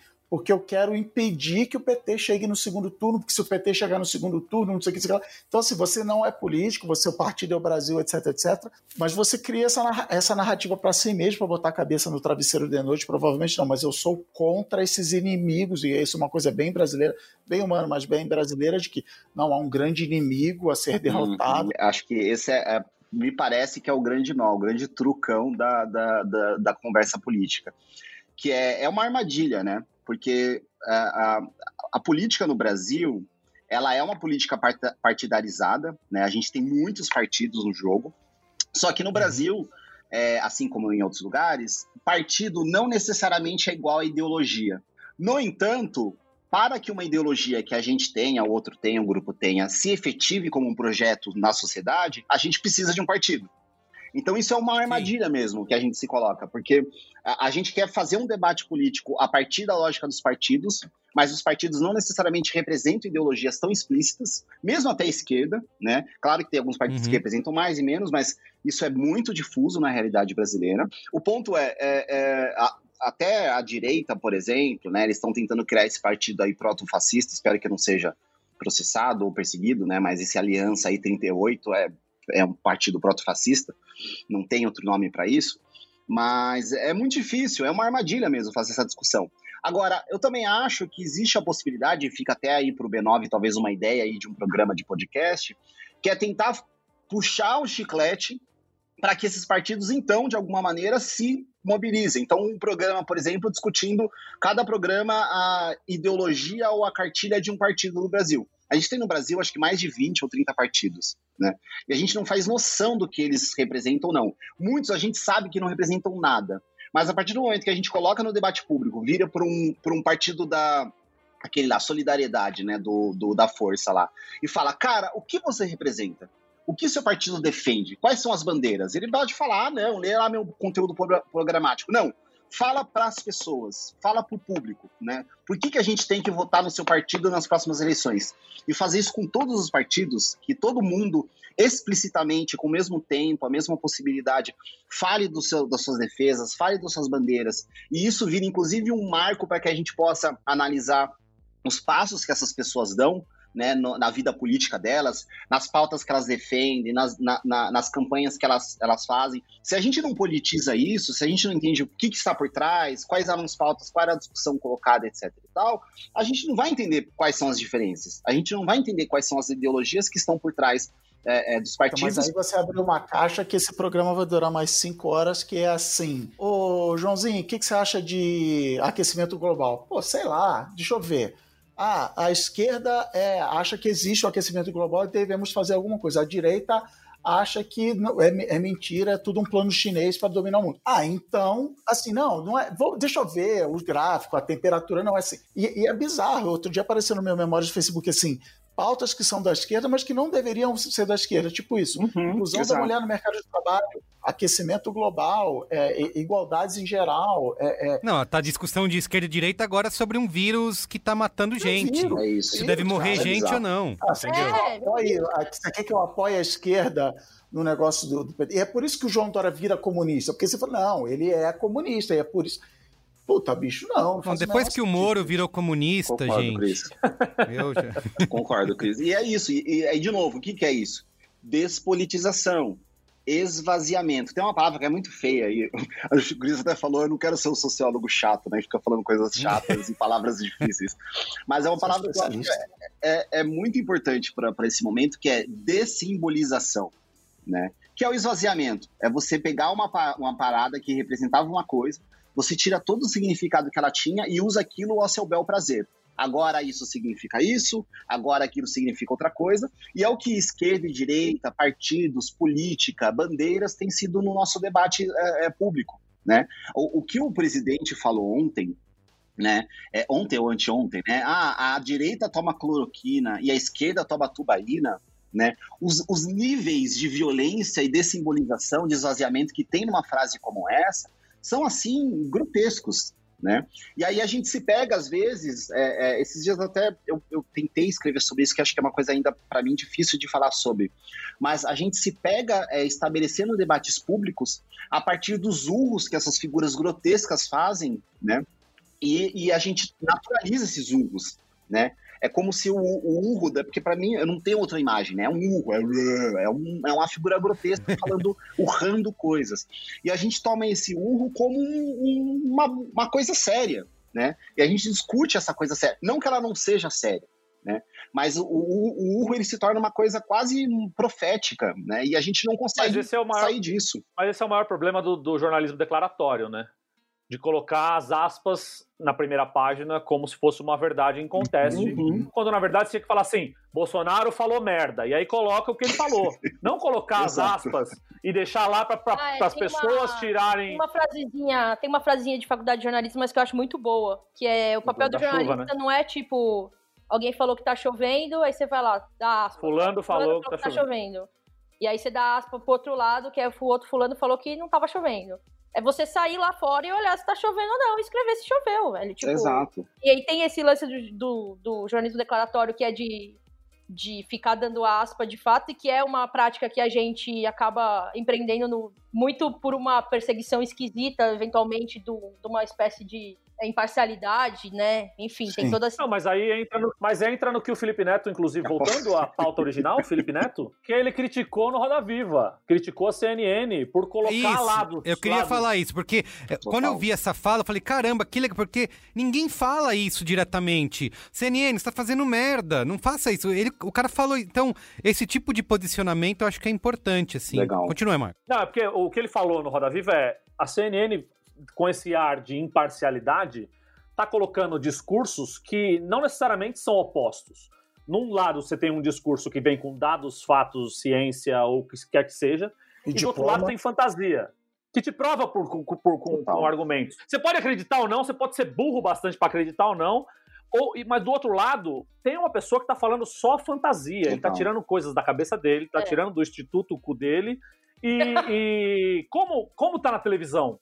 Em duas partes é, é, iguais é a falsa simetria que a gente tanto, que a gente tanto condena. Tá visualmente É. dizendo pro espectador que ele tem que escolher um dos dois. Exato. Exatamente, são, são dois são teorias. É, é tipo, é você colocar um, é um debate do terraplanista e do É não isso. terraplanista. É Tem que exatamente ter esse isso. debate. Na hora que a CNN vire, ou que- quem quer que seja um debate num lugar, numa universidade, ela bota assim: estamos aqui com Ana Freitas, que acredita que a Terra é redonda, e João da Silva, que acredita que a Terra é plana. Instintivamente, a pessoa que está assistindo fala assim: o mundo está dividido. 50% dos especialistas é Isso. plana e 50%. Isso eu tô vendo, na minha Total. frente é isso que está O mundo acontecendo. está Tá dividido. dividido é uma folha 4 cortada ao meio ou é uma bola rachada? Não sabemos. Isso é, Então, isso é muito importante, porque tem um nome para isso, né? Que são escolhas trágicas. Que é a ideia de que você está diante de um cenário onde você só pode escolher uma coisa ou outra. E invariavelmente uma das duas elas, elas são trágicas, porque elas não te dão a possibilidade de enxergar que as coisas são muito mais amplas do que A ou B, D ou C, aquilo que está colocado. E a CNN, com esse tal grande deba- debate, faz muito isso, né? A gente chama de dois ladismo, mas essa É. falsa sensação de que as coisas são equivalentes, são simétricas e que você precisa escolher uma das duas. E não há outra possibilidade, enfim. E quando uma dessas opções é o Caio Coppola, eu tô sempre do outro lado. essa, essa que é, e isso eu falo para todos os ouvintes. Sempre que você estiver vendo um debate de um lado tiver o Caio tá, é. Coppola, você vai pro outro lado, que o outro lado tá sempre certo. Voltando a esse lance de você comparar como duas coisas equivalentes, é, eu fui outro dia, antes da, da pandemia, eu fui jantar com a minha irmã e com uma outra meia-irmã minha. E a gente foi jantar e a gente estava falando sobre, sobre, sobre isso, sobre como as coisas são, são absurdas e colocam as coisas em pé de igualdade, coisas que são provadas cientificamente e coisas que são fantasia das cabeças das pessoas. E eu falei sobre os livros de escola quererem colocar agora sobre o governo Bolsonaro, querer colocar a teoria da criação, criacionista e evolucionista nos livros de Pois é. ciência. E eu falei para ela, eu falando para elas que estava errado. E elas e, e a minha irmã, que é mais nova, tem 19 anos, ela falava assim: "Não, mas é uma teoria". Eu falei: "Não é uma teoria, é uma teoria criada a partir da cabeça de uma pessoa. Você está colocando uma visão é, religiosa ao lado da ciência, que, que com, com dados e, e fatos e estudos provou que o ser humano evoluiu de um blá, blá, blá, toda a história da evolução e você está colocando as coisas em pé de igualdade. E não é uma escolha, você não tem que escolher. Você pode escolher acreditar na- no, no criacionismo. Mas isso não tem que ser ensinado na escola, tem que ser ensinado na igreja. A pessoa vai, escolhe na igreja ser ensinado sobre isso. Exatamente, não no livro de ciência. Também com as outras religiões. Como é que as outras religiões veem a... É. Exatamente. Tá Aí, tem aula de religião, aí você tem É aula de uma ciência. teoria, é a teoria cristã. A teoria muçulmana pensa em outra coisa. O shintoísmo pensa em outra coisa. Eu queria fazer duas perguntas pra gente se encaminhar aqui pro final, que é se o apego que a gente tem, que a esquerda, que os progressistas têm esses influenciadores aí que estão agora é, pulando de lado, né, no muro, se isso não é uma carência da falta de grandes líderes, né, que a gente tem líderes políticos nos partidos ou não, mas porque assim, quando um, quando vem um Felipe Neto da vida, todo mundo, ah, lá, vamos lá, o Felipe Neto, não tá, não é, não representa talvez uma carência? Essa sua pergunta me fez lembrar do, do que o Túlio falou de partidos. E, ah, explica aí o seu partido. É que no Brasil e muitos outros lugares do mundo, o, o partido é, é a pessoa, né? Eu, Uhum. eu não- primeiro, eu não estou votando no partido, eu estou votando no, no- no coronel não sei o que lá, no, no, né, no, sarge- no bombeiro não sei o que lá, o Brasil tem esses nomes, você nem sabe de que Isso, partido o cara isso. é. Apesar do sistema eleitoral, tecnicamente, ele... Você Tá cada mais. no Eles estão os candidatos estão escondendo os partidos, É. né? Você vê muita Exato. propaganda de candidato, você não, não consegue saber. Eu vi outro dia no Twitter um cara que tava falando coisas sensatas. Eu cliquei no perfil dele pra saber de que partido era, não tem. Você não Uhum. acha em lugar nenhum, você Não, precisa o presidente pesquisar. nesse momento é sem partido, aparece no Isso, Jornal Nacional, é Jair isso. Bolsonaro, sem partido. É porque é isso, é, é que vocês falaram, partido, cara, partido é só uma legenda, é só, um, é só uma burocracia, um CNPJ. Uma obrigação, eu poder exatamente, é. O, o que eu quero fazer, meu plano de poder. Mas, é- mas essa, essa tua pergunta tem isso, a gente seres humanos ou brasileiros não, não é não tem orientação política a gente carece desse caraca olha aí esse cara falou vamos lá e tal eu nunca tinha parado para pensar nisso que você falou mas sim eu sinto que a gente precisa de um, de um cara para ir na frente e a galera seguindo atrás Não, mas o ser humano, ele é, ele é necessariamente, ele, ele, como um ser social, ele sempre busca alguém para seguir, Uhum. uma opinião para onde balizar a sua opinião, certo? Dificilmente uma pessoa vai acordar de manhã e falar assim: a minha opinião é isso e eu não vou mudar ela nunca mais.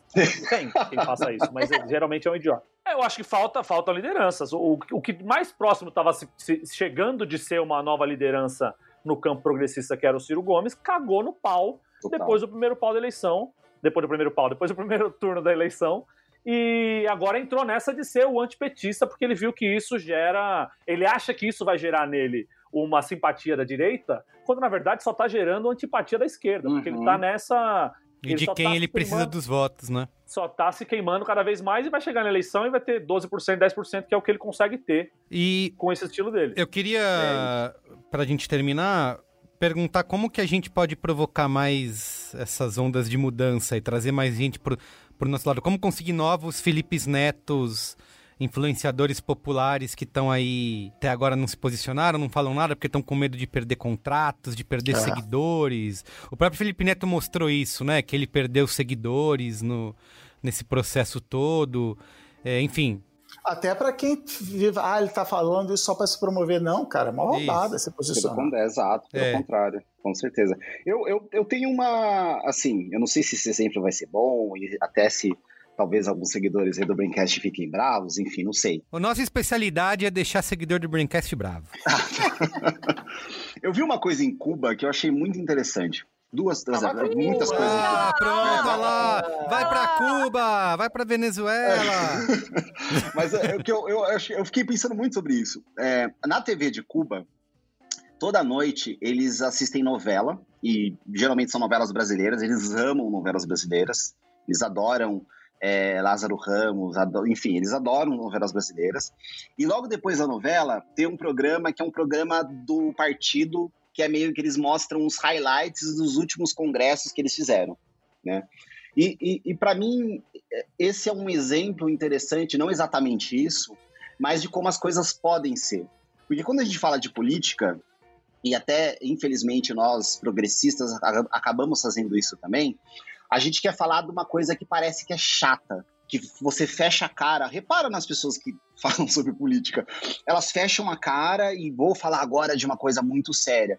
E isso, de alguma forma, afasta mesmo as pessoas, né? Nem sempre, ainda mais porque as pessoas já estão vivendo seus vários, muitos problemas que têm a ver, inclusive, com política, elas estão dispostas e, e, e acham, que, acham né, que discutir política é só falar de problema e que não existe nenhuma forma de alegria ou até diversão, mas que possa envolver política. Eu, eu quis trazer esse exemplo porque eu acho que um caminho possível é a gente trazer política ou, ou enxergar política de uma maneira mais difusa, não despolitizada, mas mais ampliada, mais disseminada em mais aspectos da nossa vida como eu dei o exemplo, né? Quando eu estou discutindo, eu, assim, pensando no exemplo da blogueira de cosmética, né? Com a blogueira de cosmética tá discutindo o tom de pele do batom, ou por que tal batom é barato e ele chega mais em determinada, em determinada região do país e outro batom é caro, então ele é legal, mas eu não vou divulgar ele aqui na minha, na minha página porque as pessoas não vão ter acesso a ele para comprar,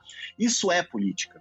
Quando uma pessoa como um influenciador do Felipe Neto decide fazer um vídeo falando, galera, o negócio é o seguinte, está acontecendo isso no país, esse, esse presidente tem esse posicionamento e isso é ruim para todos nós e eu acho que nós temos que posicionar em relação a isso.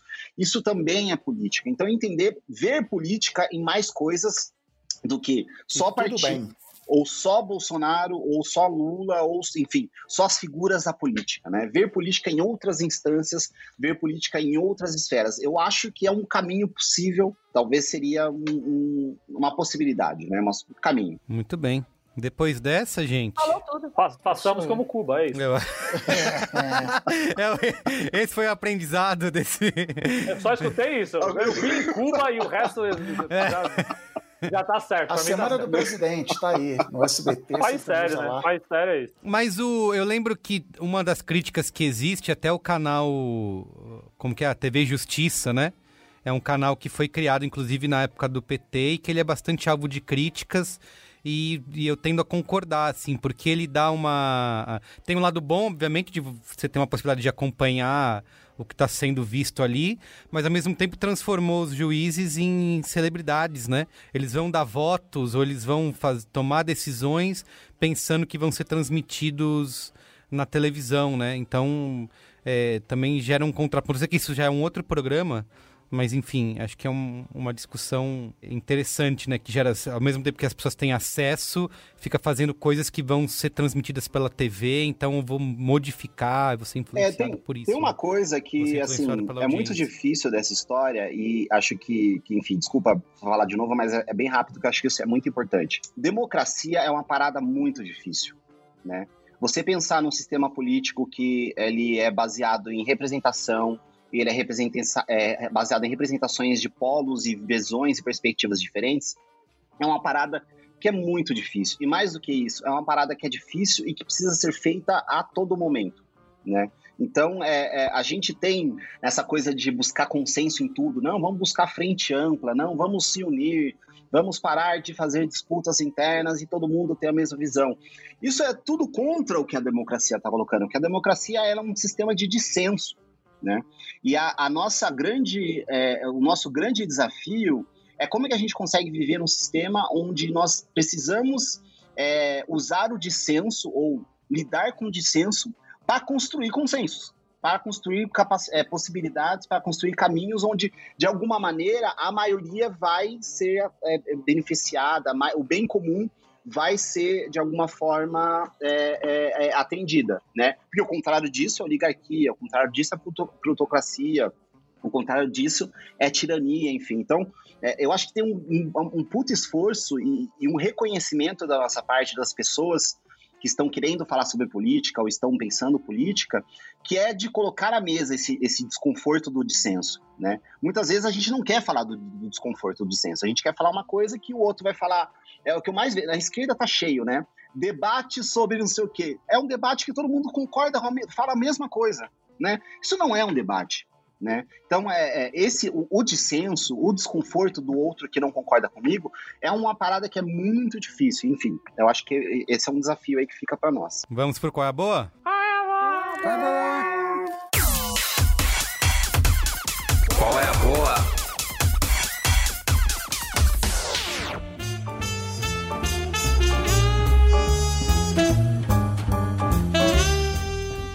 começar? Porque Vai. o meu é meio extenso. Eu Vai. peguei dois, na verdade. Tá dando qual é a boa de. Isso que eu deixei um de fora, hein? É. Porque o, o que assim, eu assisti um documentário semana passada e assisti um ontem que eles fizeram um link que aí eu tive que deixar um outro de fora. O que eu assisti ontem, que é um documentário de 2018, mas só caiu na minha atenção ontem, passeando pelos documentários do Netflix, chama-se O Barato de Iacanga. Do, sobre o que é esse, esse documentário? Em 1975, uma galera, um pessoal que tinha uma fazenda em Iacanga, que é uma, uma, cidade aqui do interior de São Paulo, perto de Bauru, resolveu que eles iam fazer um festival de rock na fazenda da família. Um festival ali que ia chamar uma galera e tal, não sei o quê. E de repente isso começou a crescer. A, as bandas ficaram sabendo que ia rolar um festival. Ia ser o primeiro festival de rock no Brasil. Lembre-se que em 69 rolou Woodstock nos Estados Unidos. E em 75 a gente estava ali no auge do, do, da repressão e, e, eles tiveram essa ideia, molecada, o mais velho ali, que é o Leivinha, que é o idealizador de tudo, tinha 22 anos, então tinha ali os irmãos dele de 15 anos participando para fazer isso, e fizeram um festival, que é o primeiro festival hip do Brasil, em 1975, em Acanga. Chamaram bandas, assim, bandas menores e algumas bandas de mais, mais famas, de mais famas que, que, que tocaram lá foi os Mutantes, Som Nosso de Cada Dia, O Terço, mas tiveram outras bandas, como Apocalipse, bandas da, da, dessa época da geração hip que também não fizeram tanto sucesso, mas que tocaram ali nesses três dias de festival que rolaram em 75. E rolou aquela coisa, né? A ditadura mandou o fotógrafo ir lá tirar foto para ver o que estava acontecendo. É aquela coisa, galera toda doidona, e maconha pra caralho, e ácido, e gente pelada andando no meio da rua. Geração hippie na, na, sua essência ali em 1975. E passado esse primeiro festival de 75, o Festival de Acanga, conhecido como Festival de Águas Claras, né? Rolou uma treta de go governo militar, baseado naquelas fotos, fez é, é, relatórios sobre o que era a juventude hippie, que eles gritavam viva o Che Guevara, viva o mundo comunista, e que isso não poderia acontecer nunca mais. Aí o Erasmo Dias, que é um dos, dos, dos piores, piores pessoas da época da ditadura, que era secretário de Segurança de São Paulo, proibiu ter esse tipo de manifestação, esse tipo de show aqui em São Paulo. E eles queriam fazer um segundo, E esse segundo festival de Águas Claras só foi rolar em 1981, que esse foi um que eles conseguiram. Isso aí, uma das irmãs do, do Leivinha se formou advogada e foi a Brasília e fez todo um, um plano para mostrar como seria esse festival. E, e o, problema, o, grande problema da ditadura era ter festival de rock, porque festival é. de rock quer dizer que só tem maluco, só tem hippie. Então o que eles fizeram? Eles fizeram um festival de música brasileira. Então nesse segundo festival de 1981, eles já chamaram é, Luiz Gonzaga, Gonzaguinha, Alceu Valença, Itamar Assunção. Inclusive, o meu grande amigo Luiz Chagas tocou com Itamar Assunção nesse, nesse, nesse festival. E Raul Seixas, que era um dos, dos caras assim que era tido como maldito na época por, por falar essas coisas, é, sociedade alternativa e tal. E Gilberto Gil também tocou, fez um show lindíssimo nesse, nesse documentário. Tem cenas maravilhosas dele cantando Não Chore, Não Chore Mais, cantando Refazenda. E é muito foda você ver que ali, assim, no Brasil, nos anos 70, tudo chegava muito mais tarde, né? Então você vê que o Festival de Woodstock foi em 69 nos Estados Unidos, e em 1981 ainda tinha essa aura hippie que foi chegando aos poucos no Brasil e que 12 anos depois ainda estava muito viva, porque, porque como não tinha abertura, a galera ainda estava vivendo os anos 60, anos 70. Então era, foi um festival muito legal, porque essa coisa de, de, a comunidade hippie junta, ela invariavelmente não vai ter treta, não vai ter briga, não vai ter roubo, não vai ter.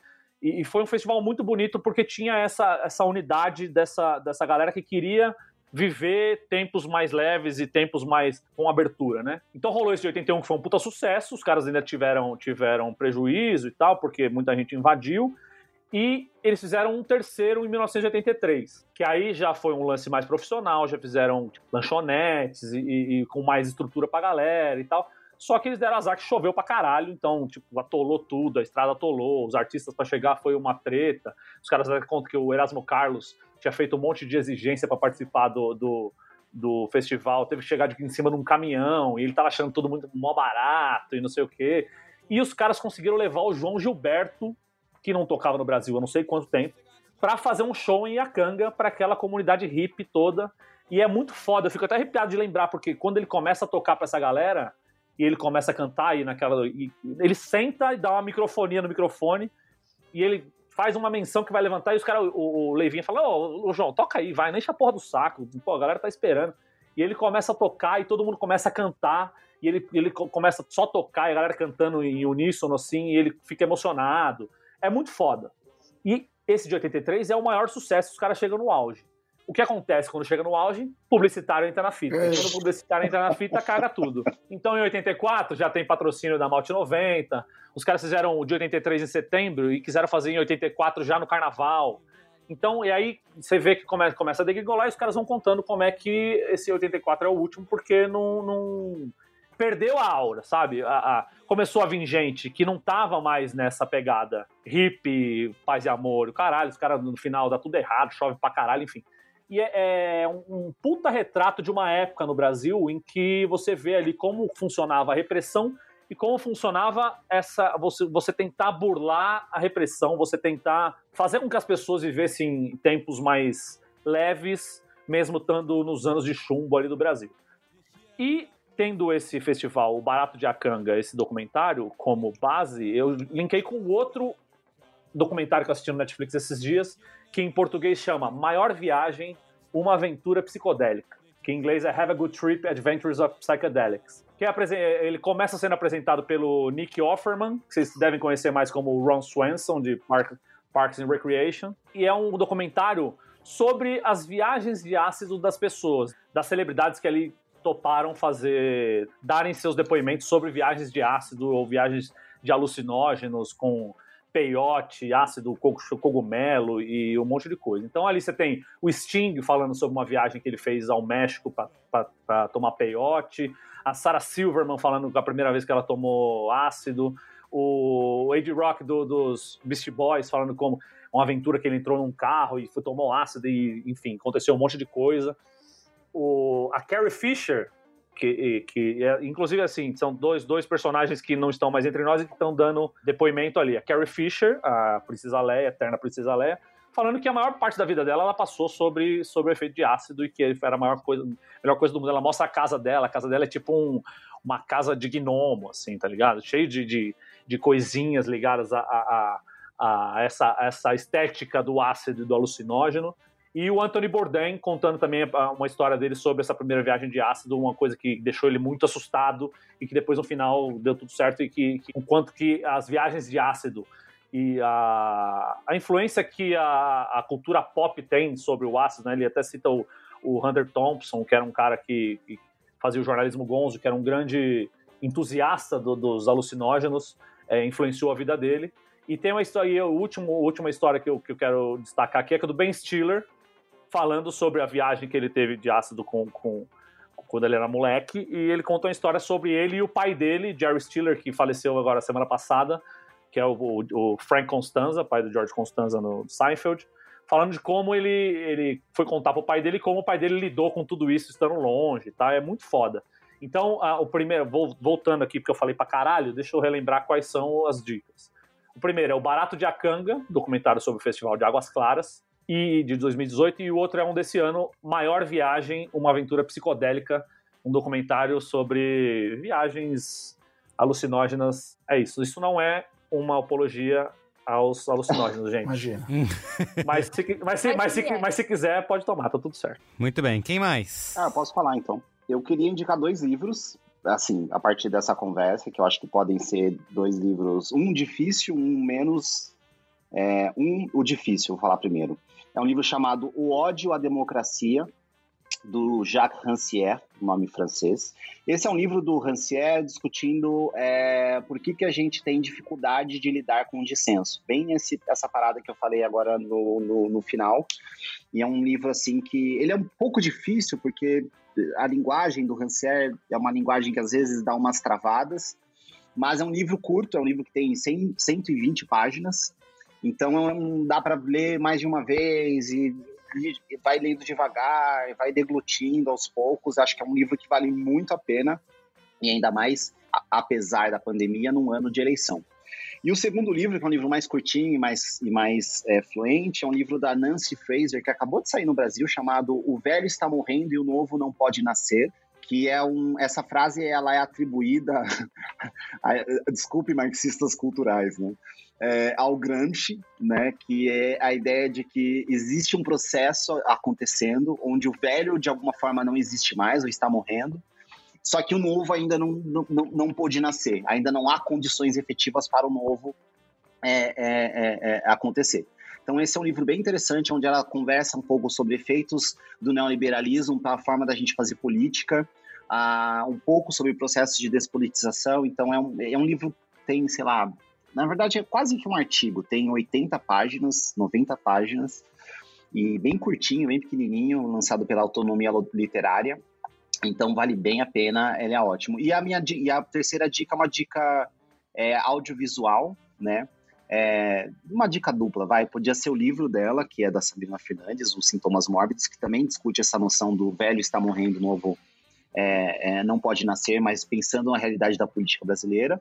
Mas o canal dela, né, o Tese 11, que eu acho que. Eu fiquei na dúvida se eu ia indicar o canal dela ou o canal da Boitempo. É, eu quero falar especialmente para os escutadores aí que não são de esquerda ou não se entendem de esquerda.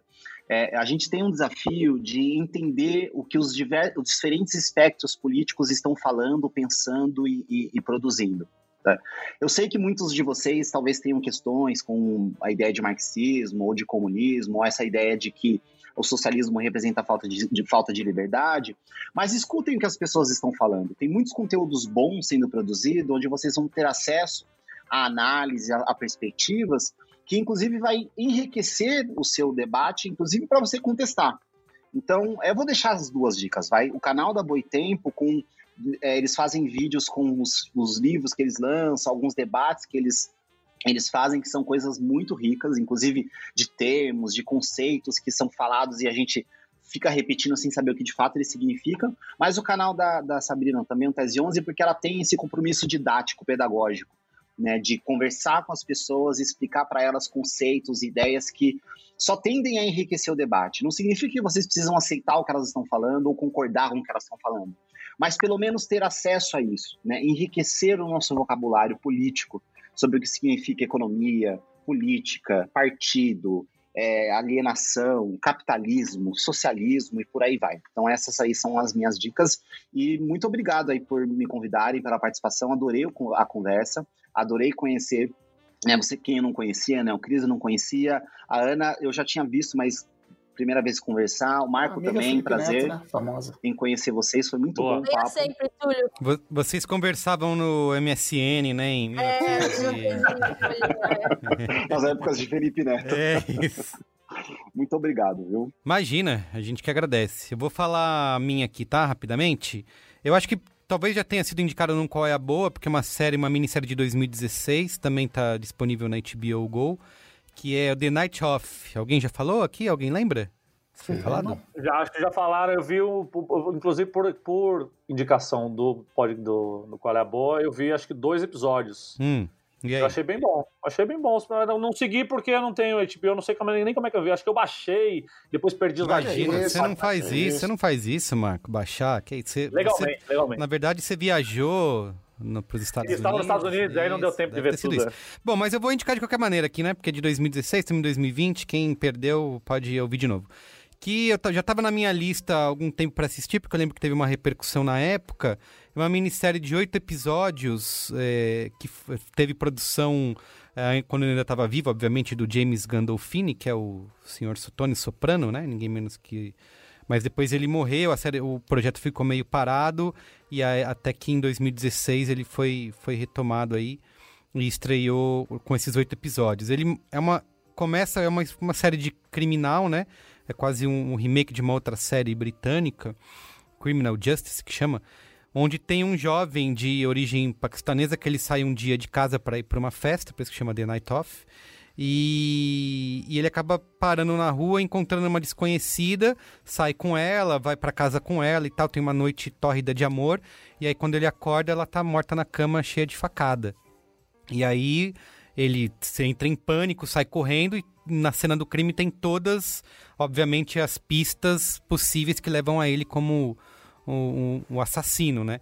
E aí a série vai mostrar todo esse desenrolar né, desde a, é, ele vai ser preso, obviamente, daí tem todo esse, é, esse processo de como ele vai ser julgado e tal. É uma série que, assim, ela é, a gente já viu milhões de vezes essa história. O que eu acho que tem que para mim me chamou muito a atenção e me deixou impressionado é a maneira como eles filmam e contam essa história. Acho que é tudo sobre a maneira de contar, né? Porque é, vira quase uma série procedural, assim, onde eles vão mostrando cada detalhe do sistema de justiça americano, de, de, de todo ponto que a pessoa passa, né? De quando ela é presa, de quando ela vai para delegacia, até ela ser levada para cadeia, ser levada a julgamento. É, focar, é, tem muitos planos, detalhes, assim, né? Vai, que vai filmando é, os detalhes mesmo de, de, de por onde ele vai passando até chegar na cadeia, até ser julgado, enfim. Eu acho que é isso que é o grande diferencial. Você saber contar uma história que. Você falando aqui, ah, tá bom, já vi milhões de vezes isso, mas o storytelling, né? Pra usar uma buzzword, eu acho que é o, é o segredo de, de The Night Off. Mesmo que é, eu tenha alguns problemas com o final da série em si, acho que ela não, não consegue ter esse brilhantismo que teve no início, no final. Tem algumas decisões que eu acho bem questionáveis. Eu também eu detesto coincidência em, em história, assim. Ah, mas elas acontecem, pessoas... né? É, é, tudo bem, tudo bem, mas é que ah, isso só aconteceu porque elas estavam no mesmo lugar, no mesmo horário, uhum. e essas coisas acontece, eu Carlos, acontece. Carlos, no fim do dia é sobre como contar isso, história. É isso. cara, cara, que trinca, hein, Marco Mello? Parabéns. que trinca na mesma frase. É, mas ainda assim, acho que vale, vale muito, assim, tá? Tá na HBO The Night Off. Tá, boa. vou fazer a minha. Vai qual é a boa dessa semana? É uma série documental da Netflix que se chama Condenados pela Mídia. Eu... Puta, acabei de colocar na lista aqui. Ai, perdão. Vamos, vamos ver se falar. É... Não, é ótima. Quer dizer, tá na bom, minha tem, também. tem questões, mas eu acho que é assim. Eu, eu fui assistir porque eu achei que era uma série sobre casos de linchamentos morais promovidos pela mídia. Então, isso, eu, eu, tô, eu botei na minha lista achando que é isso. É, não é isso? Então, não exatamente. É, não é uma no série... fim do dia sobre o quê? No fim do dia, é, não é exatamente uma série sobre como a mídia pré-condena suspeitos de crimes e isso acaba causando um monte de questões e tal. É uma série sobre casos em que casos de crimes reais. Então houve de fato um crime e que a mídia tem participação ativa em como aquele crime foi, então, julgado. Então, a gente está Hum. falando, por exemplo, o primeiro, o primeiro episódio é uma história muito curiosa e que a gente tem é, ecos nossos aqui no Brasil, infelizmente. Acontece o seguinte, tá? São programas de auditório tipo Sônia Abrão, que as pessoas vão lá à tarde, se expõem, aí, caso de família. Sônia Abrão não, Cristina Rocha. Sônia Abrão não tem plateia. É, Obrigada, me desculpe. É, e aí, é, um desses programas, o tema é Sou apaixonado pelo meu amigo e ele não sabe. né? Isso é começo dos anos 90. E aí um cara vai lá, liga no programa, fala, eu sou apaixonado pelo meu amigo, e então meio que pra expor ali, é, chamar uma pessoa, ela ficar surpresa, né? O amigo hétero, enfim. E aí vai esse cara lá, vai o amigo, o amigo participa do programa até curiosa, tipo, tá tudo bem, ele dá risada, ele fala, não, eu sou hétero, mas ai, tô com vergonha, que engraçado, não sabia. Tipo, o cara parece que tá ok, tá um pouco envergonhado pela situação, mas ele não fica bravo, ele não reage mal e tal. Assim, dois dias depois ele mata o cara. E aí ele é processado pelo Estado, ele é condenado, né? E vai preso.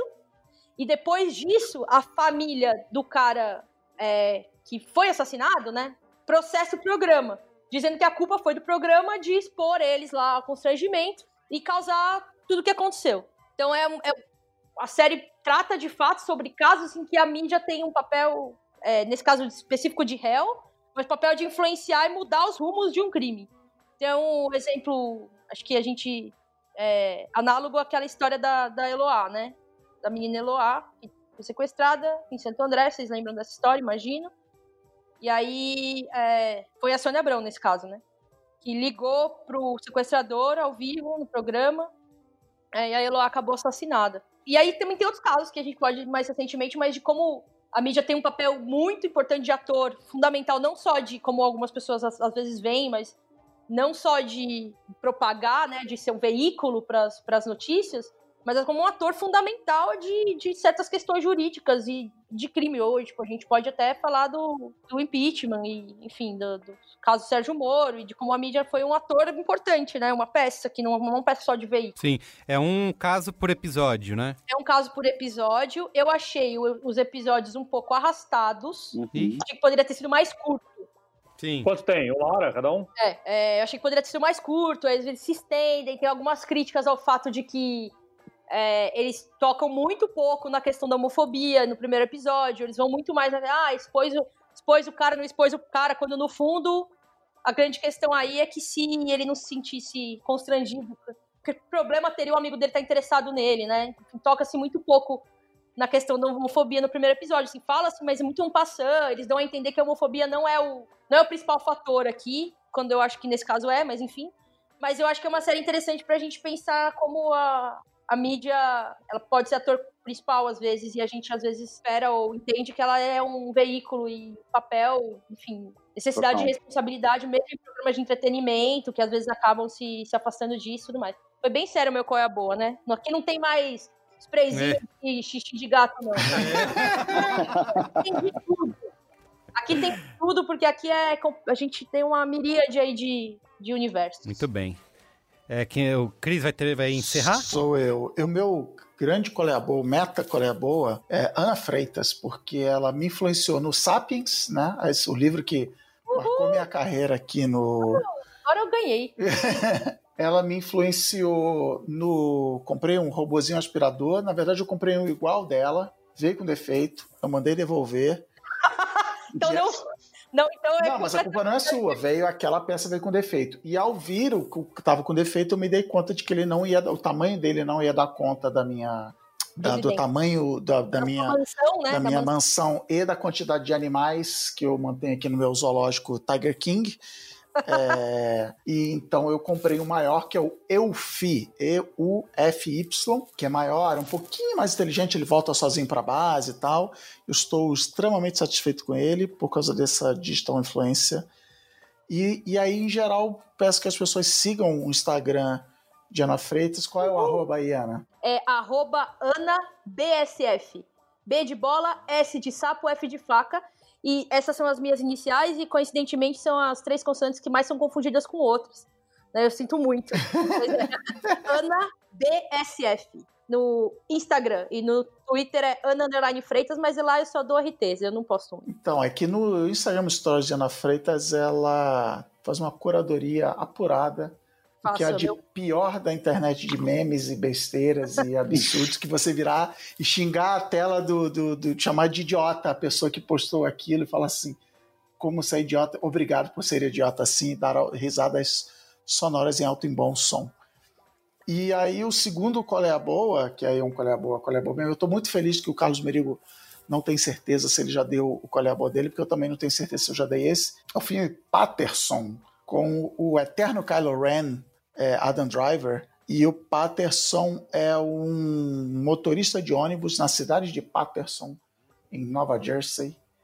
E ele e é o famoso filme que foge dos padrões, dos três atos e tal. E o Patterson ele é um cara que ele é motorista de ônibus, ele é poeta amador, ele carrega com ele um caderninho onde ele anota as poesias dele. E o filme se passa durante cinco dias, né, de segunda a sexta, mostrando cada dia da vida dele. É, no fim do dia, cada um interpreta o filme como quiser, mas eu acho que ele é sobre é, ele é sobre ambição ou falta de ambição. Que o Patterson é um cara que é zero ambicioso. Ele tá super ok com a vida dele, ele tá super ok com o casamento dele e com a mulher dele. Ele é, ele é visivelmente apaixonado pela mulher dele, mas rola principalmente da mulher dele, mas é, é, é uma questão de, de ambição. Assim, não, você tem que publicar suas poesias, você tem que fazer assim. Cara, ele tem a vida dele, ele vai, ele dirige o ônibus dele, ele almoça no mesmo lugar, ele escreve umas poesias, ele volta para casa, aí ele leva o cachorro para passear, ele para num bar, ele toma um chopp, ele volta para casa ele, e ele acha aquilo show. Enquanto isso, a mulher dele essencialmente fica a semana inteira dentro de casa, empreendendo, entre aspas, e não, vou fazer um não sei o quê, vou fazer cupcakes, vou fazer uma, uma arte e tal, e eu vou virar música e tal. E ela está sempre né, mirando na próxima coisa e, e, e, meio que insatisfeita, não explicitamente com a vida dela, sempre buscando algo mais, algo mais. E o Patterson está super de boa com a vida dele. Eu nem sei se qualifica como um spoiler, mas assim. E é um filme, eu tô, eu tô nessa fase. É um filme contemplativo, é um filme é, é bonito, é, é, é não tem. É, é, aí eu vou dar um, um, spoiler ou não um spoiler. Não tem um momento que aí ele tropeça, ele dá um tiro. Não tem, não tem um grande, uma grande virada que aí, cara, é isso, é a vida dele, tá de boa. Tem, tem uma grande virada, né?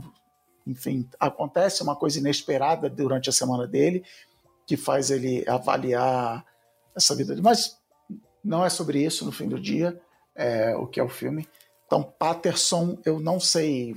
Eu já dei o qual é aqui do Just Watch, né? Então, deixa eu abrir aqui o Just Watch é, para você saber em que redes de streaming está passando. E ele está passando nas redes de aluguéis, o Google, a Apple, para você alugar avulso no fim do dia é sobre storytelling, né? Sobre storytelling. Esse é o título do programa, acabou de mudar. Né? é isso. Esse é o meu Coreia Boa. Muito bem. Então é isso, gente. Valeu, galera. Obrigado, Valeu. viu? Muito Prazer, bom estar com vocês. foi demais, gente. Foi adorei. demais. Muito bom. Muito obrigado, gente. Túlio, volte sempre. Você acrescentou muito a nossa falação sem nenhum vazamento. É sempre bom ter alguém que sabe do que tá falando.